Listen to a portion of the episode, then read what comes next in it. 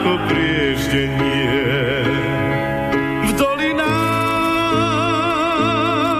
lesný med vonia viac ako tráva, na svahoch túlia sa ovčie stáda, v domoch pieseň znie. V dolinách človek sám svoju prírodu chráni, každý strom, každá lúka na stráni je náš vzácný V dolinách ľudia nemajú zamknuté brány, majú tam srdcia čisté a múdne, ako krúži Je to kraj, kde prísne šíti hôr, teplo dolín múdro strážia, pokým slnka ľud zazvoní na jarné zvonce ovčích stát.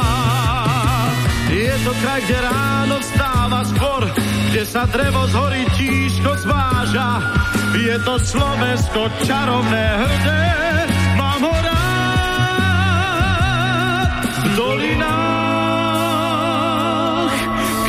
kvet, ktorý lásku nám dáva jeho jas tmavom ráne vždy svieti ako prieždenie.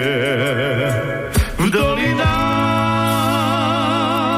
lesný med vonia viac ako tráva, na svahoch túlia sa ovčie stáda, v domoch piesen znie. V dolinách človek sám svoju prírodu chráni, každý strom, každá lúka na stráži je náš vzácný Dolina ľudia nemajú zamknuté brány, majú tam srdcia čisté a prúdne, ako prúdy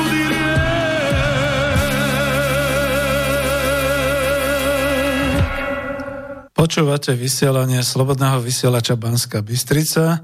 Tu je štúdio Bratislava a relácia Klub národohospodárov Slovenska. Želám vám príjemné popoludne, milé poslucháčky a vážení poslucháči Slobodného vysielača Banska Bystrica. Spoza mikrofónu sa vám po určitej prestávke ozýva inžinier Peter Zajac Vanka, predseda Spolku národohospodárov Slovenska. Je to vysielanie zo štúdia Bratislava a naživo. Počúvate túto reláciu číslo 49 dnes 8. oktobra roku 2019. Tým, že som vo vysielaní naživo, tak ak budete mať chuť e, napísať mail alebo zavolať e, na telefónne číslo, budem celkom rád, aj keď som už zvyknutý, že samozrejme nedeje sa tak a až keď bude mať hosti, tak potom to bude možno aj pre vás živšie a veselšie. Nebude to ovšem osvetové vysielanie, tak ako som už v posledných reláciách zvykol a dám vás pozdravovať aj od profesora e, Matúša Kučeru. Pripravujeme ďalšiu reláciu z tej série e, Knieža Matúš rozpráva. V tomto prípade to bude relácia taká všeobecná Klubu národohospodárov Slovenska. A keďže to nie je záznam, takže ak budete mať chuť, tak môžete po určitom čase, nehajte mi nejakých pár minút na rozbeh, zatelefonovať na mobilové číslo 0951 153 919 alebo pošlite elektronickú poštu na studiozavináč slobodnyvysielac.sk a ja som si všimol, že my tam máme aj taký už alternatívny alebo alternatívnu adresu mailu. To je studio.slobodnyvysielac zavináč gmail.com a väčšinou mi aj píšete už priamo na klub.národohospodárov zavináč gmail.com, kde ten klub je malým písmenom K ako Karol. Takže toľko, čo sa týka nášho e, kontaktu, až by ste mali chuť. No a ja sa teraz skúsim približiť k tomu, čo by sme dnes mali uh, zhruba dve hodiny rozoberať a hovoriť. Možno uh, niektorí neviete a som vďačný aj Slobodného vysielaču Banská Bystrica, že v tej linke, kde sú tie weby rôznych alternatívnych médií a portálov, sa už objavil aj portál Národohospodári SK, kde teda tým pádom máme snahu naplňať postupne aspoň, čo ja viem, 3-4 krát do týždňa nejakými článkami a ináč rozvíjame tam teda osvetu o národohospodárstve aj o osvetu o ekonomickej demokracii a o ekonomike po kapitalizmu a píšu nám e, tam autory ako profesor e, Husár, niektoré veci som si už prebral od polnohospodárskych odborníkov, čakám, oslovil som doktora Forzofera a ďalších, že by tiež samozrejme niečo napísali. Tak to je náš nový portál www.národohospodári.sk No, dnes nemám teda nejakú ústrednú tému v relácii, takže dal som tam aj také avisko, že bude to o štyroch témach a možno aj o viacerých témach, tak uvidíme.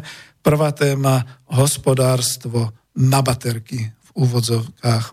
Čo nám totiž to hrozí a čo nás asi neminie, každopádne nás to hnevá. E, ďalšia téma je, nie je kačka ako kačka, v tomto prípade kačka s veľkým. Buďme solidárni so zamestnancami obchodnej siete, ktorá ako si to preberanie a ten rozvoj neprebehol tak, ako by sa mal e, uskutočňovať. A je zaujímavé, že v tej dobe tých našich veľkých svetových sietí obchodných, ktoré tu na Slovensku ryžujú vo veľkom, pretože už prakticky skoro žiadne ďalšie nemáme. Rúham sa máme, ale sú e, nie po celoslovenskom pokrytí. Tak sa tu objavila táto kačka, ona kúpila vlastne sieť, tuším CBA a nevyzerá to dobre. Takže buďme solidárni so zamestnancami a povieme si pár slov aj na tú tému. Tretou témou vlast je výsledkom seba uvedomenia národa. Nie je to len v zmysle tej e, objavujúcej sa novej politickej strany doktora Harabína vlast, ale povieme si pár slov k tomu. Pretože je nás ešte veľmi veľa, niekoľko miliónov doslova, ktorí sú vlastenci, veria vlasti a nikto nás neoslovil. Vede to vidno aj na tých voľbách, ale nebude to iba téma politická. Ja, no dajte sa prekvapiť. Štvrtý, štvrtá téma, dozrieva čas na výmenu kádrov. Toto slovo kádrov sa nepáči mnohým mladým, vidia v tom takú nejakú zatuchlinu ako minulosti a podobne. No ale môžem povedať ako absolvent britskej manažerskej školy, že ťažko sa teda definuje, čo je to vlastne ten eh, ľudský zdroj, tá rezerva ľudského zdroja, ktorá je plánovaná alebo ktorá je pripravovaná na nejaké to vedúce miesto v riadení spoločnosti alebo firmy alebo podobne. Veď ako nebuďme takí. My máme na toto svoje slovo káder, tak čo blbneme. Veď ešte aj v takej tej bežnej hantírke, keď niekomu povieš si káder, tak ho tým chváliš, tak ho nehaníš. Takže neviem, prečo sa bojíme takýchto vecí. No a Skúsim teda začať, možno ešte pár teda možno noviniek. E, bola tu aj taká otázka už predtým ešte aj na klub, že no a kde sa schádzate, kedy sa schádzate, aké je členstvo, povedzte čl- výšku členského príspevku. Znova to zopakujem, že my sme voľné občianske združenie, združenie starešinov skôr by som povedal, pretože pomaly, no sú tu aj mladší, ale pomaly robím taký medián so svojimi 64 rokmi, čiže sú tu aj starší, sú tu významní profesori, inžinieri, doktori, sú tu aj mladší, občas niektorí. A ako sa schádzame? No, od, e, myslím, že minulého roku, možno, že tohto roku sme urobili také malé zhromaždenie, ale neschádzame sa nejako tak pravidelne, skôr v takých tých nejakých... Skoro by som povedal, že sme prešli do, do ilegality, že sa schádzame skôr tak pri nejakých tých iných príležitostiach, stretnutiach. Nechcem povedať, že Vianočná dohoda, ale naozaj skôr niekde po krčmách a pri nejakých takýchto príležitostiach a podobne. Aj kvôli tomu, že je to dosť bolestivé, celá tá téma národohospodárska, cítime, že naozaj nám národné hospodárstvo zobrali, ukradli a usmrtili, skoro by sa tak dalo povedať expresívne. No a my, čo sme zostali, tak sa až teraz pamätávame a zistujeme, že ten pocit a ten trend má množstvo ľudí, len nie, že nevieme sa dať dohromady. Nechceme sa dať dohromady, nemôžeme sa dať dohromady, pretože toľko máme tých svojich starostí, toľko tých kameňov nám padá do tých našich vlastných osobných osudov, že ťažko, ťažko toto nejako takto riešiť. Takže uvidíme, aké to bude, čo to bude za tú srandu v úvodzovkách, celá tá uh, volebná súťaž o miesto v Národnej rade Slovenskej republiky a o vládnutie v Slovenskej republike, dáme sa prekvapiť. A my sme zatiaľ skutočne radšej poviem taká nejaká ilegálna, neviditeľná skupina, ktorá sa schádza, niečo hovorí, niečo definuje. Najlepšie nás je vidieť naozaj na tom www.národohospodári.sk alebo pri tomto vysielaní. A máme množstvo dobrých názorov aj to tak nejak overujeme, že je to podobne ako v Českej republike, podobne ako v Polsku, ako v Maďarsku, ako v niektorých ďalších krajinách, kde všade sa ľudia spametávajú z tohto globálneho liberálneho ošialu a začínajú sa rozliadať, bože, čo sme to urobili. Asi týmto spôsobom. No členské nemáme členské, nemáme tým pádom ani členstvo, lebo my nie sme ani politická strana, ani nejaká organizácia veľmi pevná. Doslova by sa dalo povedať, že členom by mohol byť každý, kto e, si obstaral, kto dostal do daru, alebo kto mi aj niečo dal za tú knižku Ekonomika po kapitalizme, alebo Coop Industria. No ale to by sa búrili aj niektorí ľudia, ktorí tú knižku teda majú a nepovažujú sa za národohospodárov. Ja by som to skôr povedal, každý, kto príde, kto napíše, kto má chuť s nami diskutovať, kto má chuť e, si písať, alebo sám vyhľadáva, píše články, tak samozrejme je vítaný a môže byť pasovaný za člena klubu národohospodárov, skôr by som to takto povedal. My sa neuchádzame ani o žiadne 2%, my nie sme nejaká taká organizácia. Ono mi to niekedy vyčítajú, keď hovoria, Peter, však si bol ekonómom, však si bol obchodníkom. Prečo do toho neskočíš po hlave a nevytváraš si. Ja mám do svojich starostí. Pár rokov som bol v takomto, povedal by som, ani neprečasnom dôchodku, ale jednoducho bol som vylúčený z exportu ako človek, ktorý, ktorého to veľmi urazilo. Tak som si potom povedal, kašlem ja na vás, e, snažím sa teda obstáť, obživiť v rámci rodiny, to ide na nejaký ten plamienok a v rámci spoločenských kontaktov tak to nehajme jednoducho ako taký nejaký klub, ako také niečo. Samozrejme, že my sme dostatočne dobre pripravení. Ja to poviem tak, zobral som si poučenie, keď ešte existovala strana demokratickej lavice SDLK na jednom z tých klubov e, Nového slova. Peter Magvaši ako e, bývalý generálny riaditeľ, čoho to v Kolárove, tam tie motocyklov, čo vyrábali a potom niečoho na, na pohoroní ako potenciálny minister sa stiažoval, že viete, my to máme tak nejak ťažké, lebo keď príde KDH do vlády, oni si donesú so sebou takú A4, takú tvrdé dosky, takú zložku, tam rozviažu mašličku a majú tam taký itinerár. Strana 1, bod A, urobte toto. Strana 2, bod B, urobte toto. Strana 3, bod C, urobte toto. A my keď prídeme do vlády, tak nemáme nič, pretože naozaj tí lavičiari ako ekonomovia No on to skoro povedal, že sú neschopní, ale tým ukazovali iba na seba, na všelijakých ďalších. A viete, že medzi tým sa v sdl vystriedala aj pani Šmegnerová, aj pán Ferko, no nebudem ho menovať, aj mnohí ďalší. A na takú tú otázku, že dobré, a tak ako môže byť vôbec ekonom lavicový? Ja vždy hovorím v tej chvíli, keď prestane byť cifr špiónom, keď začne vnímať aj tie vzťahy hospodárske, organizáciu hospodársku, čiže to národné hospodárstvo. Lebo tak, ako hovoril pán profesor Husár, ešte aj English, starý ekonóm z, z čas Republiky Československej, bol národohospodárom. Karvaš, Zaďko, to boli národohospodári. Briška, na Slovensku sme mali národohospodárov aj po roku 1948, Pavlenda, nakoniec pán profesor Husár. A ja to aj zmiením, aj keď teda nemám na neho kontakt, e, či to bol iba ekonom, alebo socialistický hospodár, alebo národohospodár, pán profesor Okáli, ktorý sa dožil nedávno 90. rokov svojho života. Takže takto to je na Slovensku.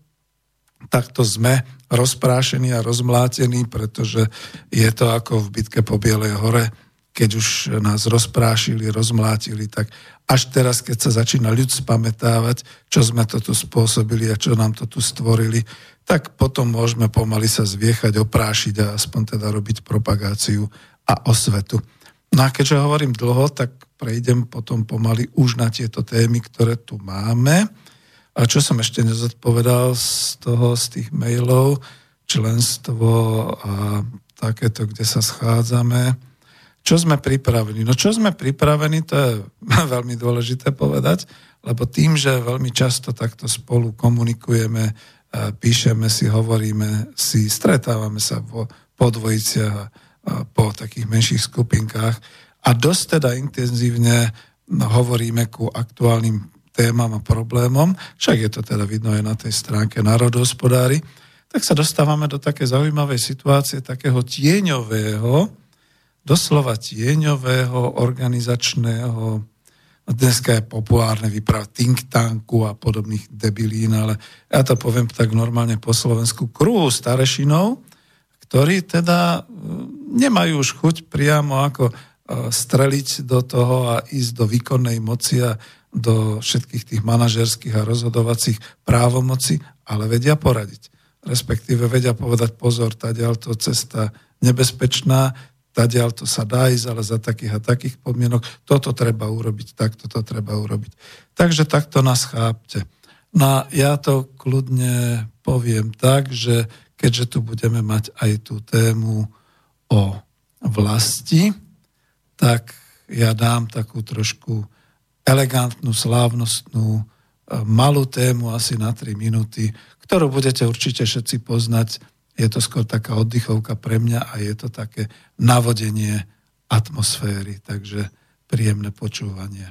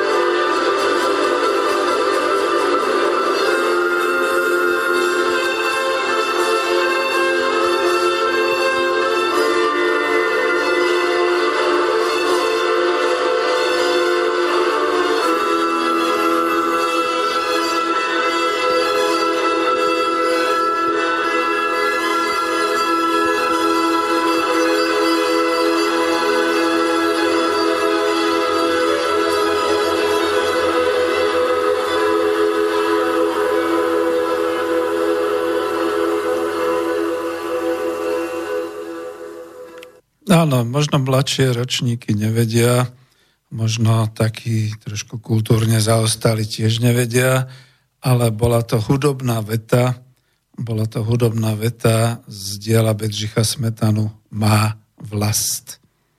E, je to trošku taká tá ilustrácia aj tej témy, ktorú budeme mať a oslovil som tým hlavne staršie ročníky, len na Slovensku nás, čo vieme ešte, čo znamenalo slovo vlast a čo táto hudba pre nás znamenala. Je nás okolo vyše 1,5 milióna, možno aj viac, pretože ja to už tak ekonomicky, štatisticky beriem, že dôchodcov je 1,5 milióna, z toho, keď by sme odpočítali tých 500 tisíc naozaj už invalidných, nevládnych a všelijako teda ľudí, ktorí už nie sú schopní e, niečo vykonávať alebo teda byť aktívne činní niekde v nejakej výkone svojej práce alebo vôbec takto, tak e, to sú aj invalidní, aj všelijakí, ale stále je nás ešte okolo 900 tisíc ľudí, ktorí len práve prišli do toho dôchodcovského veku a nemôžu robiť, alebo sa práve dostali do predčasného dôchodku alebo do dôchodku a hlavne sme tie ročníky, ktoré si ešte veľmi vážia slovo vlast, veľmi vážia túto hudbu. Možno popri nás sú teda ešte aj ďalšie stá tisíce ľudí, ktorí si pamätajú, ale to nebude o Československu, to je o slove vlast, pretože takto si to pamätali a potom budem o tom hovoriť. No okrem toho, túto tému a, tieto hudby dávam dnes za to, pretože mám smútok. Takže toľko. No a teraz na tú tému hospodárstvo na baterky. E, aj do e, nášho portálu Národohospodári SK som umiestnil článok, pozbieral som ten článok z viacerých materiálov, pretože je neskutočné, čo sa to dnes deje pri riadení slovenskej spoločnosti. To sú neskutočné veci, že dávame hlasovať nie ešte 10 hodín večera, by som povedal o všelijakých blbovinách, o všelijakých hovadinách. Rozprozujú sa masmediálne rôzne komunikácie o každej kravine, ktorú len zo sveta počujeme alebo ktorú nám donesieme a také veci. A my nie sme schopní reagovať a v spoločnosti v podstate vôbec posudzovať a odsúhlasovať témy, ktoré sú pre nás životne dôležité. Lebo životne dôležitou témou je poľnohospodárstvo, výživa a potravinárstvo a pozrite sa, kam sme to dotiahli, kde umierame už pomaly na tom všetkom a životne dôležitou témou je zdravotníctvo, o ktorom sa teda veľmi dnes diskutuje a hovorí, ale tiež už e, povedal by som, že je to v minúte 12. Len odbočím jedným, jednou poznámkou, že sme sa tak bavili v čakárni u doktora, že asi by bolo naozaj efektívnejšie, keby sme mali tie stanové nemocnice, ako tie pojazdné, ako boli tie polné vojenské nemocnice typu MASH, čiže MESH, ako už poznáme a netrápili by sme sa tými budovami a vynakladaním toho všetkého na údržbu a všetkých vecí a skutočne by sa v stanoch odohrávala akurát tá operačná a tá zdravotnícká starostlivosť. No ale to by sme zostali niekde v Bangladeši na úrovni Konga a podobne, no ale tam asi aj spejeme. No a táto tretia vec, hospodárstvo na baterky, to je presne o tom, že tichučko sa len objavujú také malé článočky. A len tak úplne sa čudujem, že sa to vôbec tak nejak dostane na verejnosť, že to len tak e, nejak presvitá do nejakých z tých verejných zdrojov. To, o čom rozhodujú nami štátom platení úradníci, čiže z našich daní, poplatkov a všetkého, nám, nám za chrbtom ten článok e, v národospodároch sa volá Stratíme úplne aj sebestačnosť vo výrobe elektrickej energie na Slovensku. No a tento článok bol tam daný, tuším, 7. E, 6. oktobra a je tam taká celkom pekná koláž, ktorú väčšinou dávam sem do avíza, ale tam som ju spracoval z rôznych teda snímkov a ako koláž, čo nám hrozí od atomových elektrární v tej e, obrázkovej forme sa dostanete až k tomu, že pravdepodobne sa vrátime znova k tomu, že budeme zo zákona mať povinnosť dodržiavať čierne hodinky. To si naozaj neviem predstaviť v 21. storočí. No a teraz citujem. Podľa vlády Slovenskej republiky, konkrétne podľa Ministerstva hospodárstva Slovenskej republiky, nie je dôvod pre výstavbu veľkej elektrárne. Na Slovensku sa do roku 2030 už neráta s takouto výstavbou. No a čo som tam ja spomínal, alebo čo som tam písal, takže sekundičku musím si to pozrieť a trošku zväčšiť. Nechcem len citovať, no ja som tak trošku aj spoliehal, že možno sa nájde nejaký diskutér, ktorý potom zavolá a si to rozoberieme takto napriamo. Takže e, čo som tam nejako písal, že od výstavby atomových elektrární ľudia na ministerstve hospodárstva ustupujú a teraz bude v roku 2030 a možno už aj skôr povinná zo zákona denne čierna hodinka bez prúdu? Prípadne môže nastať blackout aj z takéhoto dôvodu? Povedzte odborníci, zavolajte odborníci, bránte sa ministersky. Lebo tam sa rozčulujem, že to si vážne niekto z vládneho úradu z Ministerstva hospodárstva Slovenskej republiky myslí, že tými všelijakými záväzkami na úrovni vlády ku znižovaniu znečisťovania životného prostredia, ako to teraz Čaputová niekde ako prezidentka hovorila na nejakých tých prestížnych konferenciách sveta a riešením vyrovnanej bilancie medzi výrobou a spotrebou, riešením takých tých e, rôznych vecí okolo znečisťovania životného prostredia, e, že dospejeme k situácii, že nemusíme vyrábať viac elektrickej energie na Slovensku.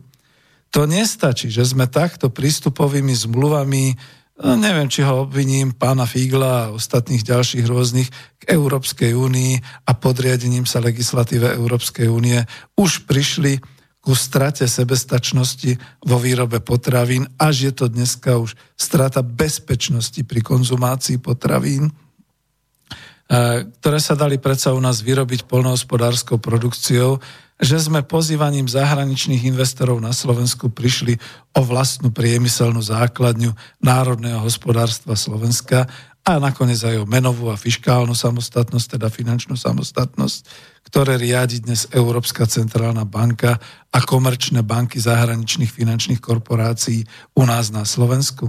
Vážne chceme ohroziť do roku 2030 aj základné potreby slovenského obyvateľstva a to teda teplo, svetlo, chlad, povedzme aj informačnú bezpečnosť, pretože keď vám vypnú uprostred niečoho internet a podobne, tak sa ani nestihnete zaheslovať alebo podobne. E, takisto v podstate povedzme aj bezpečnosť neprerušeného chodu prevádzok. A to ja tam píšem, že v nemocniciach a na verejných priestoroch, ale všade v dopravných prostriedkoch, vo výťahoch, keď uviaznete a tak ďalej, v rôznych výrobách a v rôznych nezastaviteľných produkciách. To si vážne niekto myslí, že budeme celý čas a na väčšie časy nakupovať elektrickú energiu lacnejšie a že elektrina už nebude základnou strategickou hospodárskou položkou. Lebo dnes je strategickou základnou položkou všetká energia, či je to plyn, nafta, elektrina a tak ďalej. Už sme všetci naozaj zošaleli, alebo len prišiel čas na kádrovú výmenu voľbami v roku 2020. No, rozčuloval som sa, žiadny telefón, žiadny mail, takže prejdem k tomu, že e, pár teda slov budem hovoriť, budem citovať a argumentovať z tých článkov, ktoré boli zverejnené a poviem aj prečo. Pretože naozaj sa objavili také tie masmediálne masírovačky, že to je dobré, budeme výrobcovia autobatérií a je to výborný biznis a tak ďalej. Postupne sa k tomu dostanem. Keď si kliknete na ten článok, už sa môžete aj odpojiť, nemusíte počúvať, ale ja to trošku tak okorením tým, ako to som pozbieral teda do týchto materiálov. Ono sa tomu kedysi hovorilo zvodka, že? že keď človek na nejakú tému si pripravil materiály, mám to tu aj aby to bolo overiteľné v linkách webovských strán a tak ďalej, takže to je v tom. No, ja si osobne myslím, že všetky tieto argumenty a články, ktoré tu budú, a mnohé tie názory ľudí, hlavne z Ministerstva hospodárstva Slovenskej republiky, sú nesprávne, ba až cestné, ba až trestuhodné. To tvrdím ako predseda Spolku národohospodárov Slovenska. Takže ako to bolo, kde to mám ten, ten link, mám ho tam uvedený, bolo to z pravdy, ale myslím, že to bola citácia zo SITA. E, Slovensko v najbližších rokoch nebude potrebovať novú veľkú elektráreň. To už som hovoril, že sa nepočíta. Teraz ďalej citujem. Pre dosiahnutie vyrovnanej bilancie medzi spotrebou a výrobou elektriny do roku 2030 pri predpoklade dokončenia už rozostávaných výrobných kapacít a predpokladanej realizácii projektov zameraných na obnoviteľné zdroje nebude potrebná výstavba ďalších väčších zdrojov, konštatovalo ministerstvo vo svojej analýze. No ja by som namiesto tých všelijakých konferencií o všeličom urobil práve takúto vládnu verejnú konferenciu, kde by sme sa bavili o tej analýze a o týchto zdrojoch. Lebo viete čo? Ja vám dám z tej citácie, dokonca aj z toho článku, ten, tú podstatnú, podľa mňa podstatnú vetu, ktorá tu je. Za posledných 5 rokov ani nemal žiadny investor, podotýkam cudzí investor, záujem o výstavbu veľkého energetického zdroja s výkonom nad 50 MW na Slovensku. Investori sa podľa ministerstva zameriavajú na realizáciu projektov miestneho významu. E, budem potom pokračovať v citácii, ale páni, túto to rozoberme. Takže za posledných 5 rokov riadiace ministerstvo hospodárstva tvrdí, že žiadny cudzí investor nemá záujem. Toto má robiť cudzí investor, ten, ktorý tu chce robiť zisky, ktorý chce vyťahovať odtiaľ zisky, aj o tom si potom povieme. Hneď za rohom u máme veľkú spoločnosť ČES. V tejto ČES spoločnosti som dokonca robil a teda robil som tam nejaké také e, služby trenerské u predajcov, manažérov a tak ďalej. A je nám to veľmi nielen rečovo, ale teda aj príbuzné, čo sa týka tej sústavy z toho, z čoho vychádzajú, veď mali sme jednotnú energetickú sústavu a podobné veci. A oni sami upozorňovali, že už teraz je to tak všetko napäté, že keď chodia v podstate, lebo to boli ľudia z terénu, keď chodia po tých domácnostiach, po tých kanceláriách, všade už dneska sú napojené, pardon, ja tu mám trošku zmetok, s mikrofónom. Všade sú napojené e, rôzne tie e, rozpojky, rozdvojky, rozširovačky. Všade je tá sieť takmer na hranici možnej, možného príjmania, možného toku, napätia, aby to teda nejako sa ne, nevynulovalo, respektíve neskratovalo a podobne a to je po celej republike České a mnohí teda, keď boli aj Slováci, tam robili, hovoria aj po republike Slovenskej. Schválne pozrite sa teraz dolu niekde za seba, kde máte elektrickú zástrčku. Máte tam iba jednu šnúru, alebo tam už máte rozdvojku, ba aj rozpeťku a kde máte na to všetky šnúry a ešte potom ďalšie šnúry a podobne. Ja som zažil nedávno mladíka, ktorý mi prišiel do domácnosti a keď mi teda opravoval niečo, hovorí, mm, budete potrebovať normálne teda zvýšiť kapacitu svojej rozvodnej sieti po byte a no, budete si to musieť samozrejme zacálovať, pretože toto vám môže začať horieť. Toto už je nebezpečné. No a takto nebezpečné už dnes sú stá tisíce domácností a 10 tisíce možno firiem a kancelárií a podobne. A on tu niekde z ministerských úradníkov niekto tvrdí, že nebudeme potrebovať. To už, to už obmedzíme a tak ďalej. No, budem ich brániť ich vlastnou citáciou. Skúsim to. Sú tu zdroje na báze zimného, zemného plynu slúžiace na kombinovanú výrobu elektriny a tepla. Sú tu zdroje, ktoré využívajú odpad z priemyselných prevádzok alebo z polnohospodárskych objektov. Dodal rezort hospodárstva. Do budúcna sa dá očakávať vzhľadom na zvýšený tlak v zariadeniach typu spalovne odpadov a čističky odpadových vod, že tieto zariadenia budú vzhľadom na svoj menovitý inštalovaný výkon pripájané do distribučných sústav, čím by boli bližšie k miestam konečnej spotreby elektriny, podotýka ministerstvo.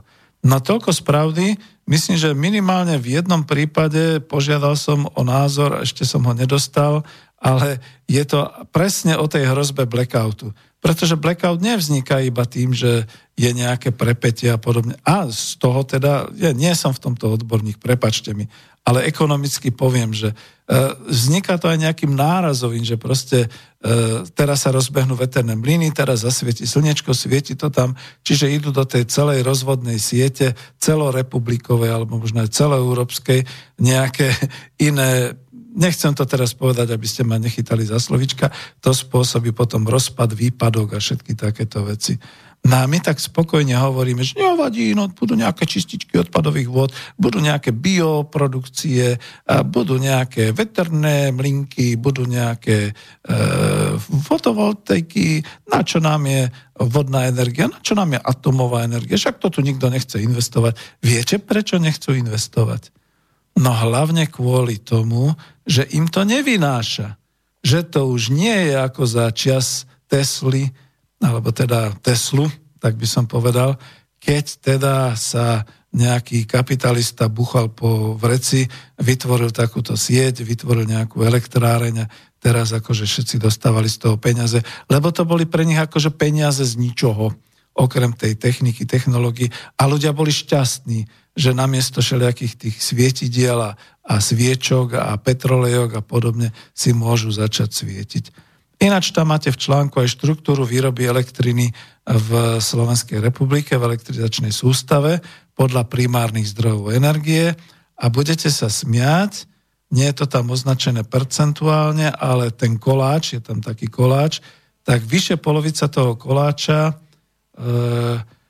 14 843 GWh, čiže asi gigawatt hodín, tvorí z toho atómová energia.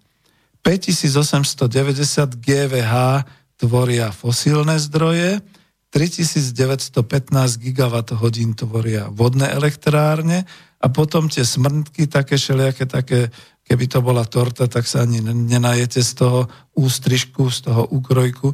Tvoria takéto všelijaké, že fotovoltika, ostatné OZE a iné a tak ďalej a tak ďalej, čiže z toho nič.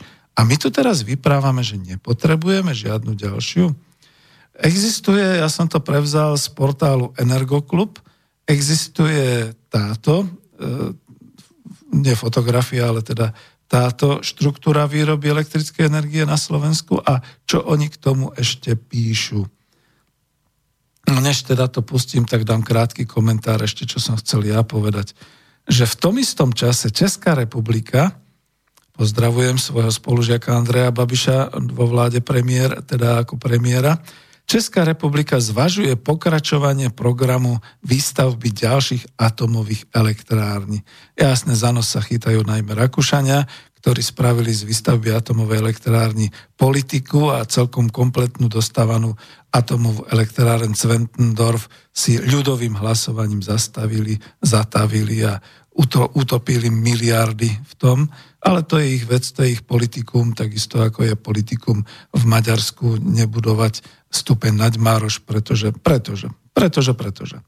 Dobre, takže Češi predsa len chcú atomové elektrárne a zdôvodňujú to tým, že pri utomovaní elektrárny na báze uhlia sa javí jadrová energetika pre výrobu elektrickej energie ako najčistejšia a najekologickejšia a najschodnejšia tom zmysle, pretože to je, to je presne to, že Eh, ak teda sa urobí dobre celá tá eh, produkcia, proces a aj tie odpady, tak je to v podstate naozaj bezodpadové. No a kým, povedzme, v 20. storočí bol problém, kde skladovať eh, atomové odpady, je, píše sa 21.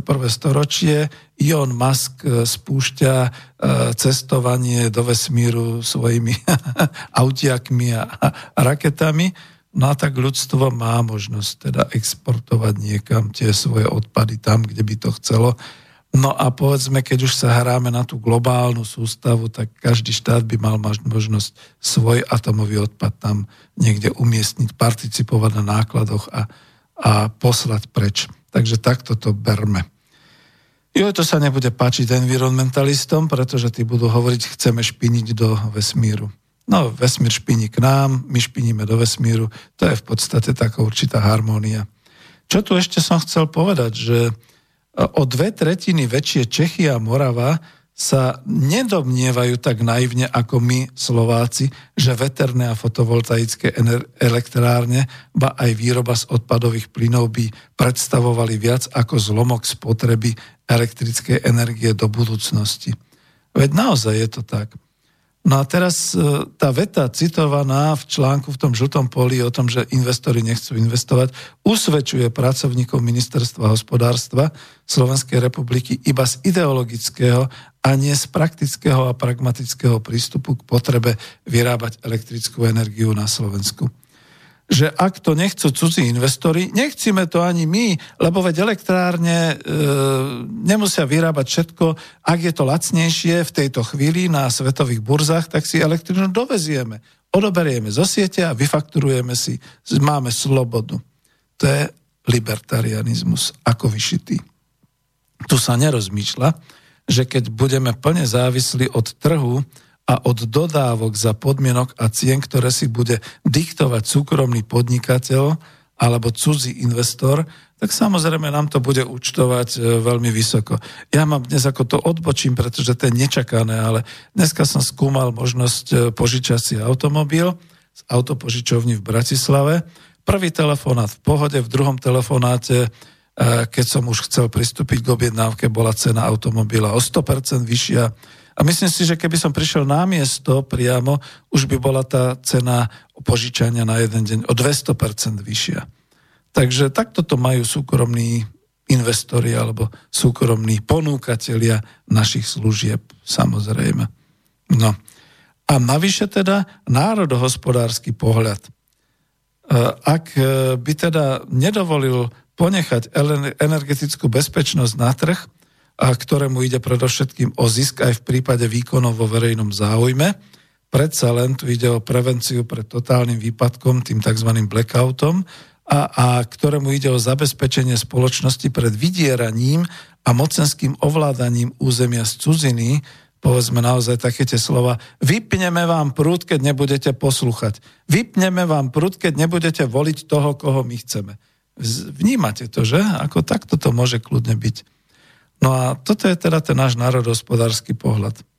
A teraz je tu otázka, robia to tí úradníci z ministerstva hospodárstva v naivnej neschopnosti, alebo je to zámer? Zase budú články, a to tento raz už priamo z toho portálu Energoklub.sk. Slovensko dováža čoraz viac elektriny zo zahraničia. Výroba aj spotreba elektriny v Lani medziročne klesla. Najvýznamnejší prepad výroby sa zaznamenal vo vodných elektrárniach, rast produkcie ukázali jedine fosílne paliva. Budem to tam mať aj s linkom na ten článok. To bolo ešte z 19. februára tohto roku a e, bol to článok, ako sa v roku 2018 vyvíjala spotreba a výroba elektriny na Slovensku.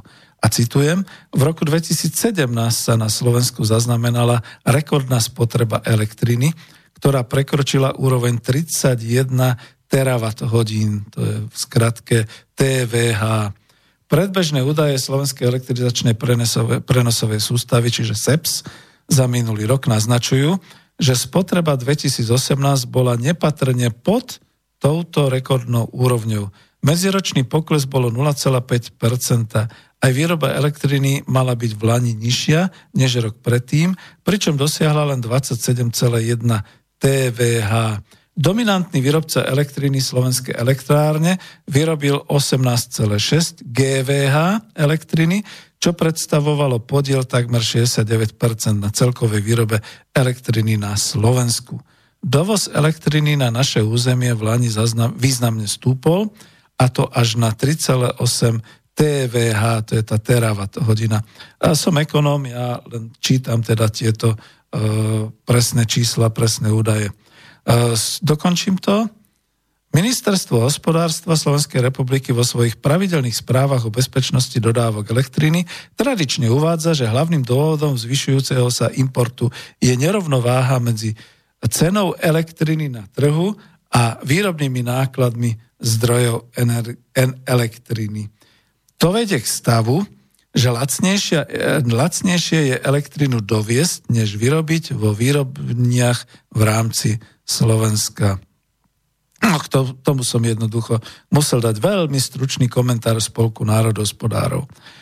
Ak by boli slovenské elektrárne akciová spoločnosť v skutočnosti v domácom vlastníctve v rukách štátu, v rukách domácej nejakej skupiny akcionárov, alebo boli by národným podnikom nad výrobou elektrickej energie, predajná cena elektriny by mohla byť kľudne kalkulovaná z ceny výrobných nákladov plus potrebných marží, aby sa teda dosiahol nejaký zisk. Nebudeme používať slovo primeraný zisk. Nemáme to radi národohospodári. Ale výrobná cena plus marže, ktoré by pokryli nielen náklady, ale teda aj e, nejaký prínos, ja by som povedal hospodársky výsledok v tomto smere, ktoré by nedeformovali cenu podľa cien kotovaných tisícky, možno desiatku tisíc kilometrov ďaleko, kde si na rozhodujúcich svetových burzách s elektrickou energiou, lebo teraz sa tá cena chce takto odvíjať.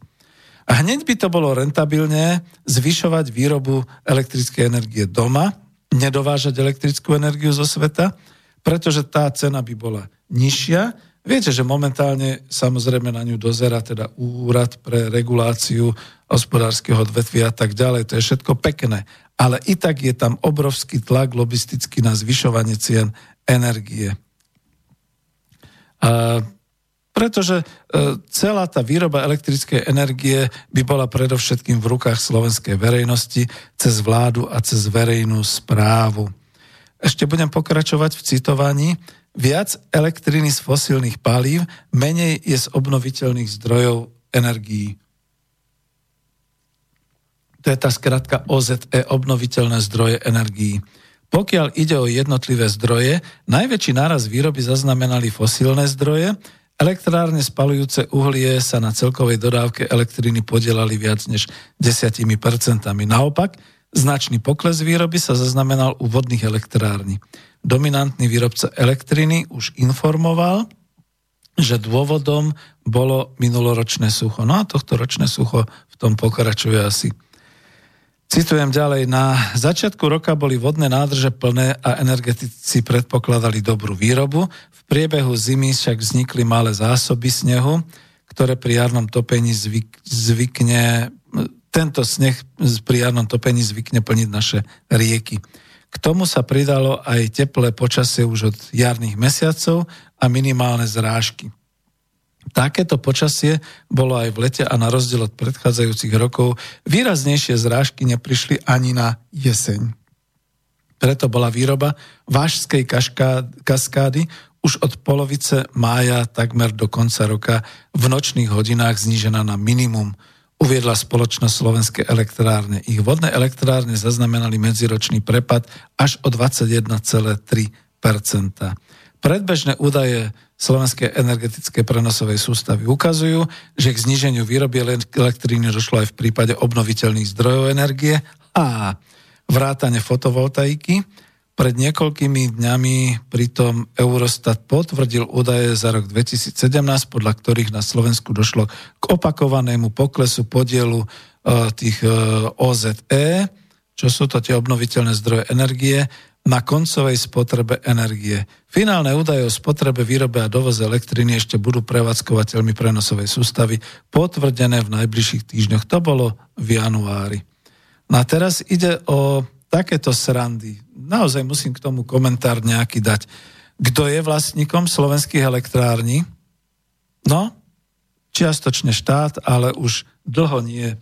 A mal som telefon, prepačte mi, môžem to potom zobrať len tým, že mám sluchatka a nedovidím na mobil, som to nezdvihol. Sorry, prepačte mi, ešte raz volajte. Dobre, a budem veľmi rád. takže musím sa dívať aj na túto, aj na túto stranu, zo škula viem, ale tak nejak si to tu upravíme. Dobre. No a k tomu, k tým e, energiám teda ešte poviem, že keby boli slovenské elektrárne v rukách štátu alebo ako národný podnik, správali by sa ináč. A ináč by teda pravdepodobne aj investovali, ináč by rozmýšľali aj o tých cenách. Vodné dielo Gabčíkovo, niekto mi teraz, dúfam, že mi to nevolal, práve niekto, ktorý mi hovoril, že no, to sme teda kúpili, nám sa to vrátilo a my to teraz musíme celé generálkovať. Lenže vodné dielo Gabčíkovo stojí na Dunaj. Dunaj je mohutná rieka a nech už je to akokoľvek, tá nebude až tak s nízkou hladinou, čiže bude stále, dá sa povedať, pokiaľ bude prevádzky schopná, pokiaľ bude teda generálka urobená na tých turbinách, alebo čo to robia, tak bude dobrá. Ale ostatné veci, kde sa podelíte obnoviteľné zdroje energií? Viete, mám často cestu autom tuto po juhu na východ. Koľko polí, a už sa volá, takže dobre, beriem vás, len mi počkajte, počkajte pekne, aby som vás mal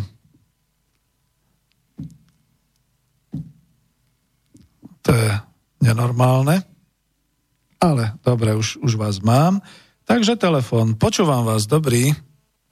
A, dobrý deň, zdravím vás tu v telefóne. Nech sa páči. Takže eh, ohľadom tých plánovačov, tých zodpovedných osôb na ministerstve hospodárstva, ktorí tvrdia, že žiadne nejaké veľké zdroje ener- elektrické energie na Slovensku už nemusíme budovať, tak ja by som ich rozdelil medzi také tri základné typy prvým radí asi Greenpeace, pretože pokiaľ poznám uh-huh. pár ľudí z Greenpeaceu, tak uh, tí tvrdia, na čo sú nám elektrárne, veď zásuvke elektriny dosť.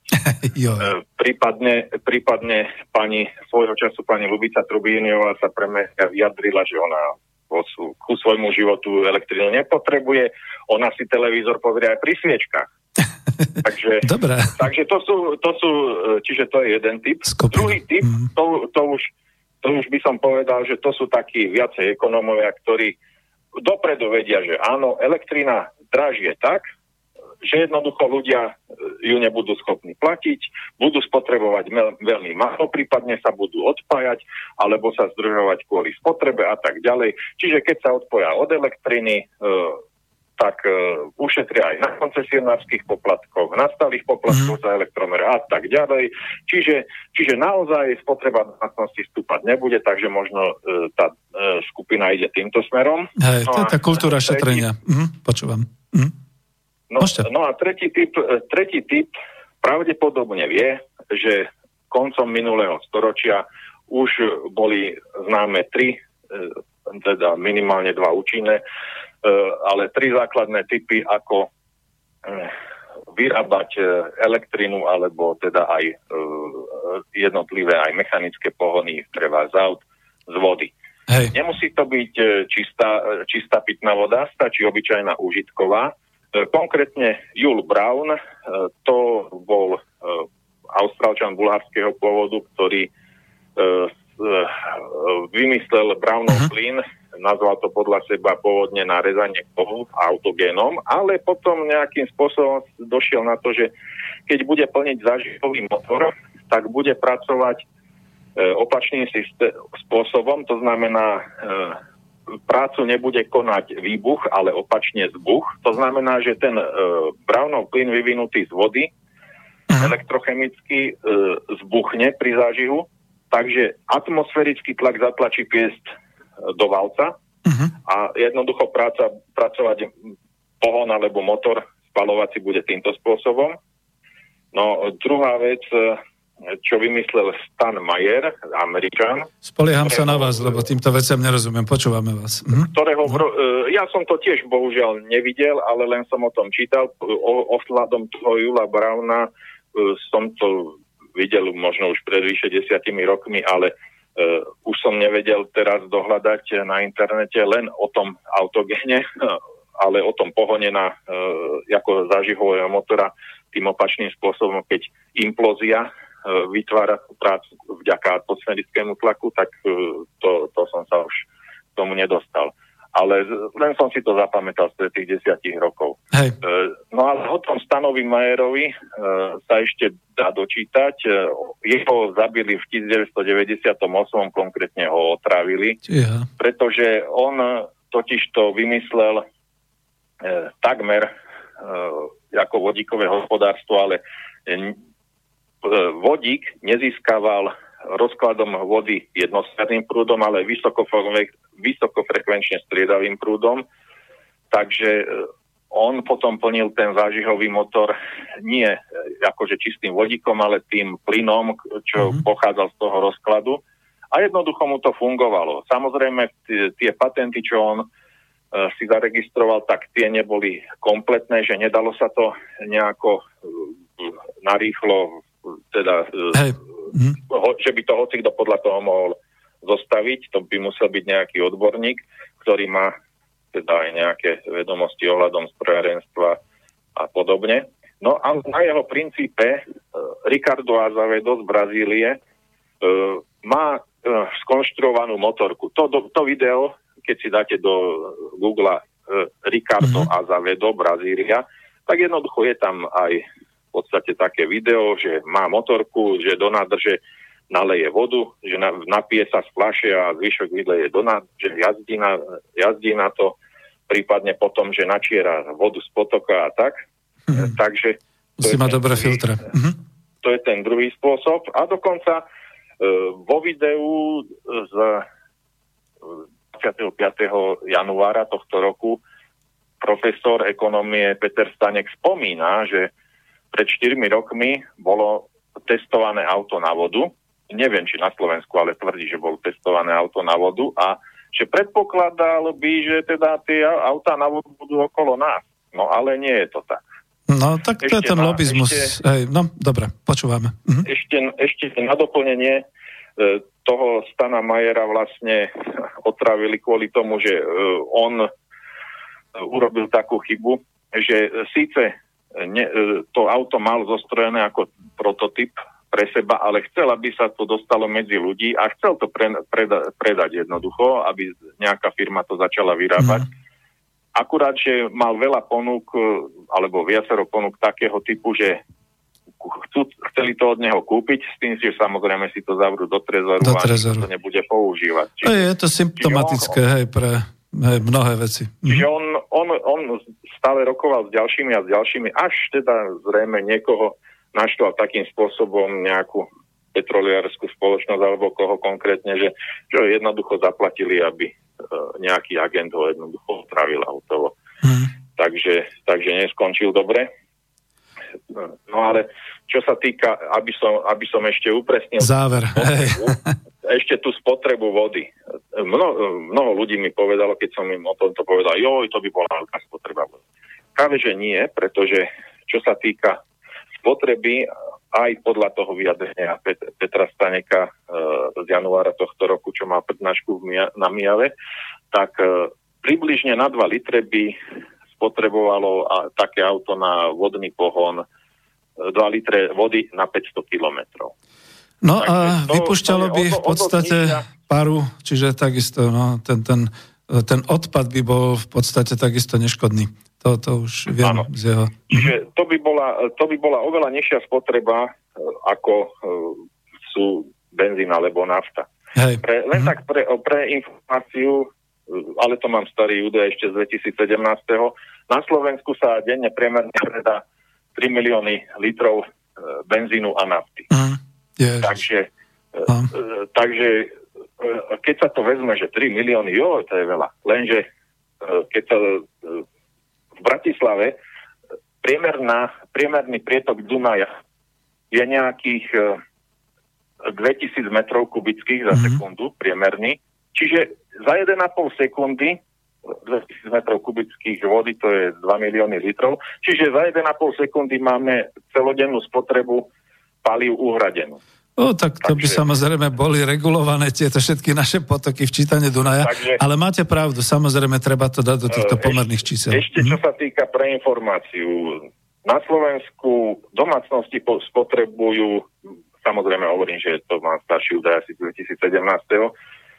Priemerná spotreba domácnosti súhrne na Slovensku je nejakých 350 miliónov litrov vody denne, pričom asi 50 miliónov litrov sa iba na splachnutie veľkej spotreby využije. Hej, no, veľkej potreby, hej. nechcel som povedať výkalov alebo nejaké Ideme už trošku slovo. ďalej, takže, rozumiem vám, Ej, len to chcem uzavrieť. Takže ja by, som, ja by som osobne nepredpokladal, že by toto ne, nejako ohrozilo e,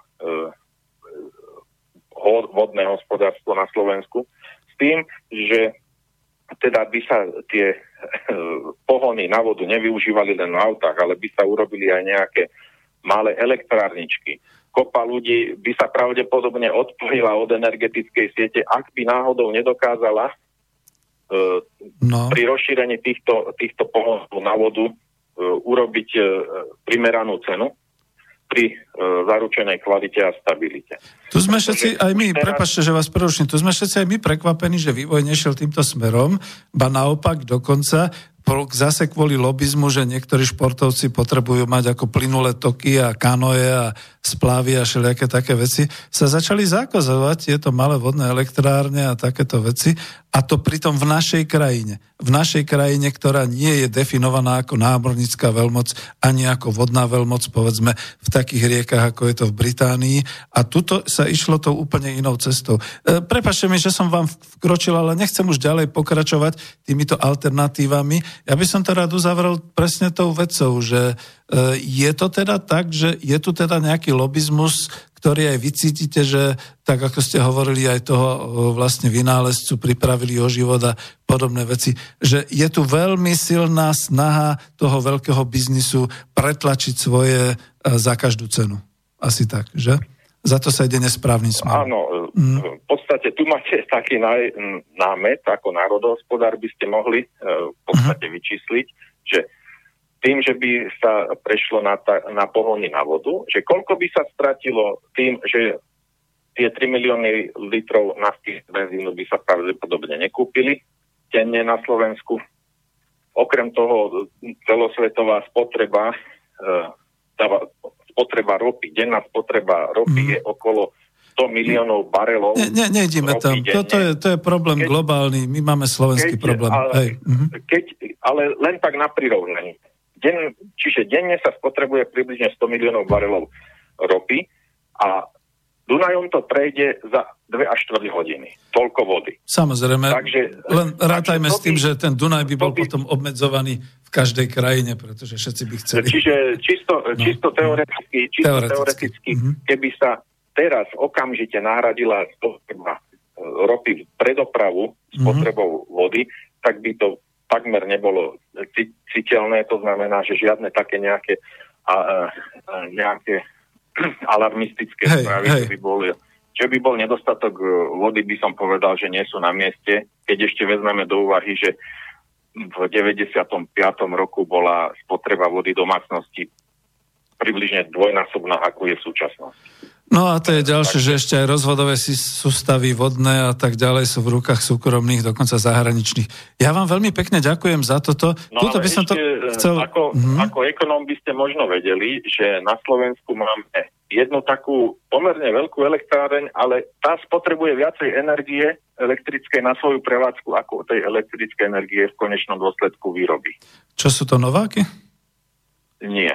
Nie? Mm, že, ktorá elektráreň viacej energie spotrebuje na svoju prevádzku ako výroby? Neviem, povedzte. Je vlastne energeticky stratová. Mm-hmm. No, je to ele- prečerpávacia vodná elektráreň Čierny Vách.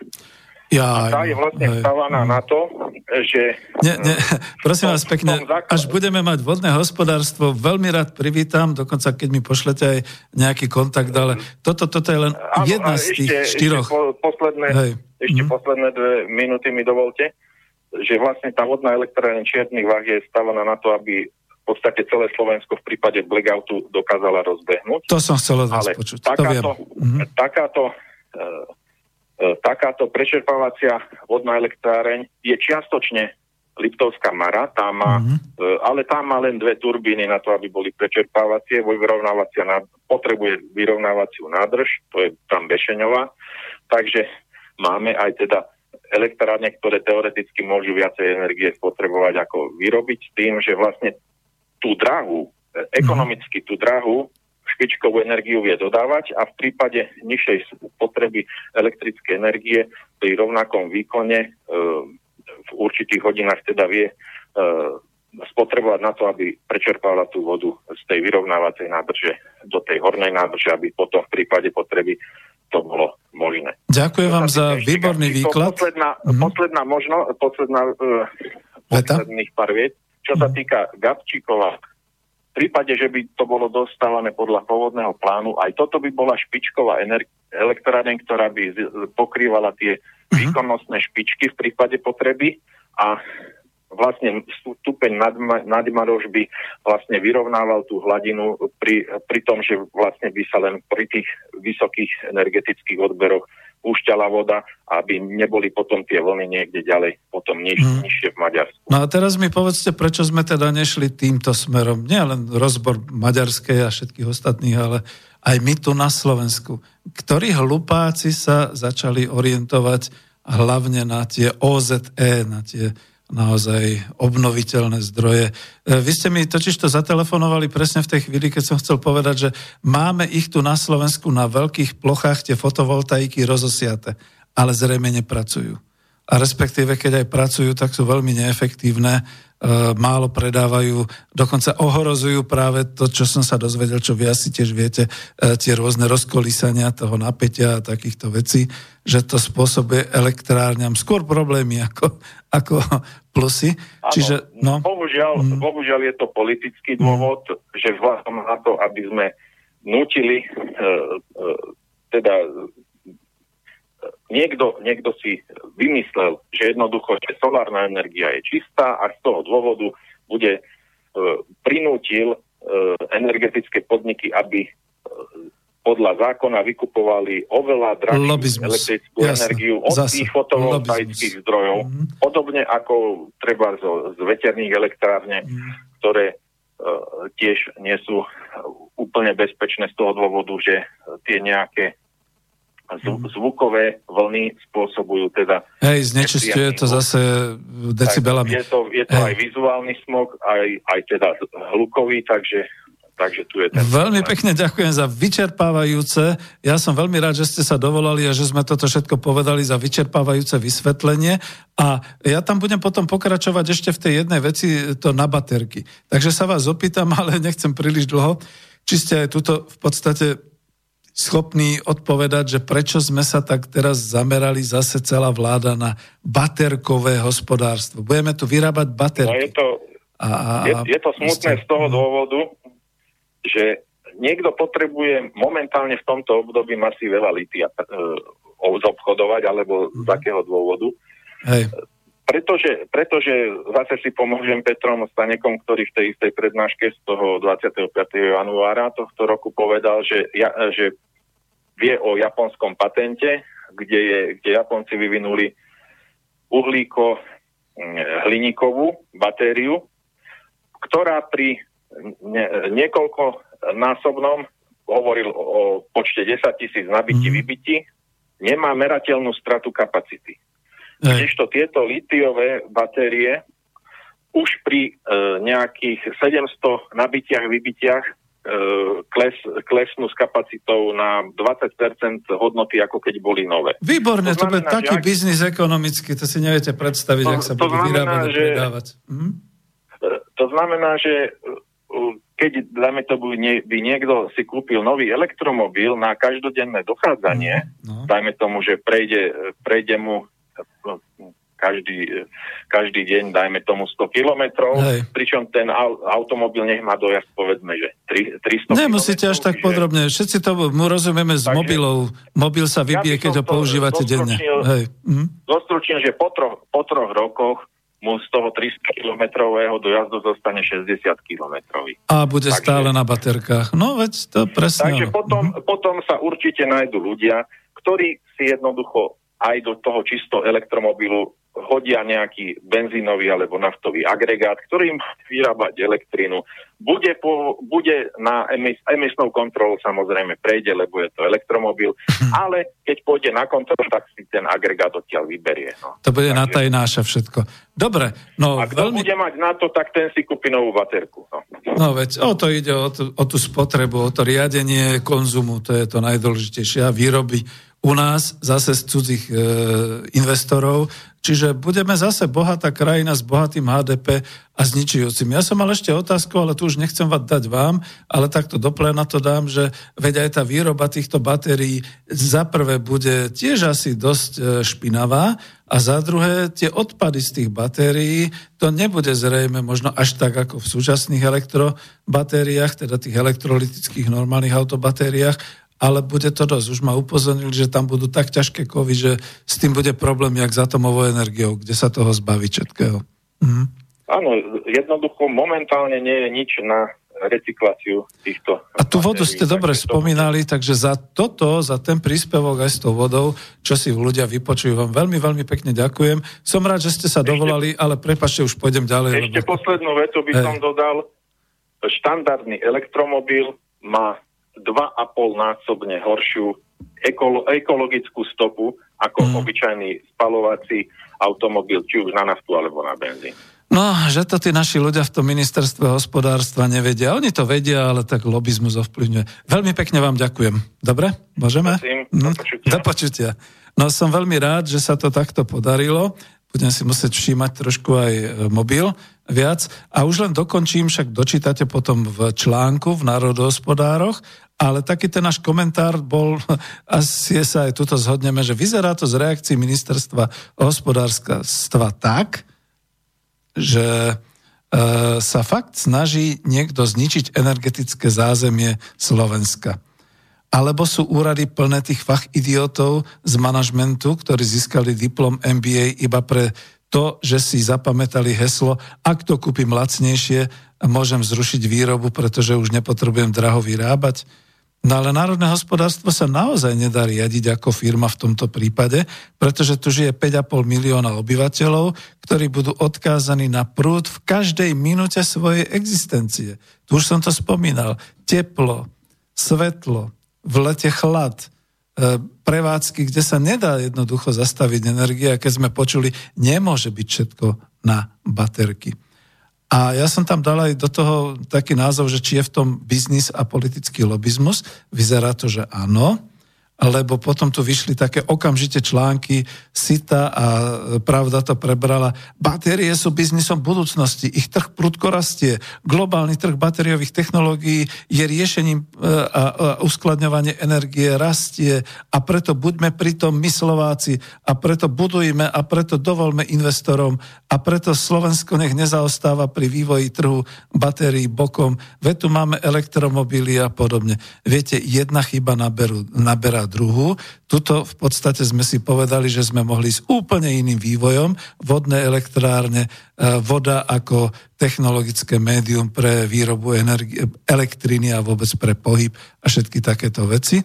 No a preto som tam teda dokumentoval, že či budeme mať naozaj to hospodárstvo na baterky, pretože na, na, jednoducho na náhody neverím a súhra tohoto lobizmu už sme si to tu povedali aj pri tom telefóne, a toho masmediálneho masírovania verejnosti je tak silná a tak podozrivá, že jednoducho naozaj je potrebné, aby tie kádre boli asi v tom roku 2020 vymeniteľ, alebo vymenené, tak to by som to povedal. Čo my potrebujeme? To bude závrh tejto téme elektro a batérie.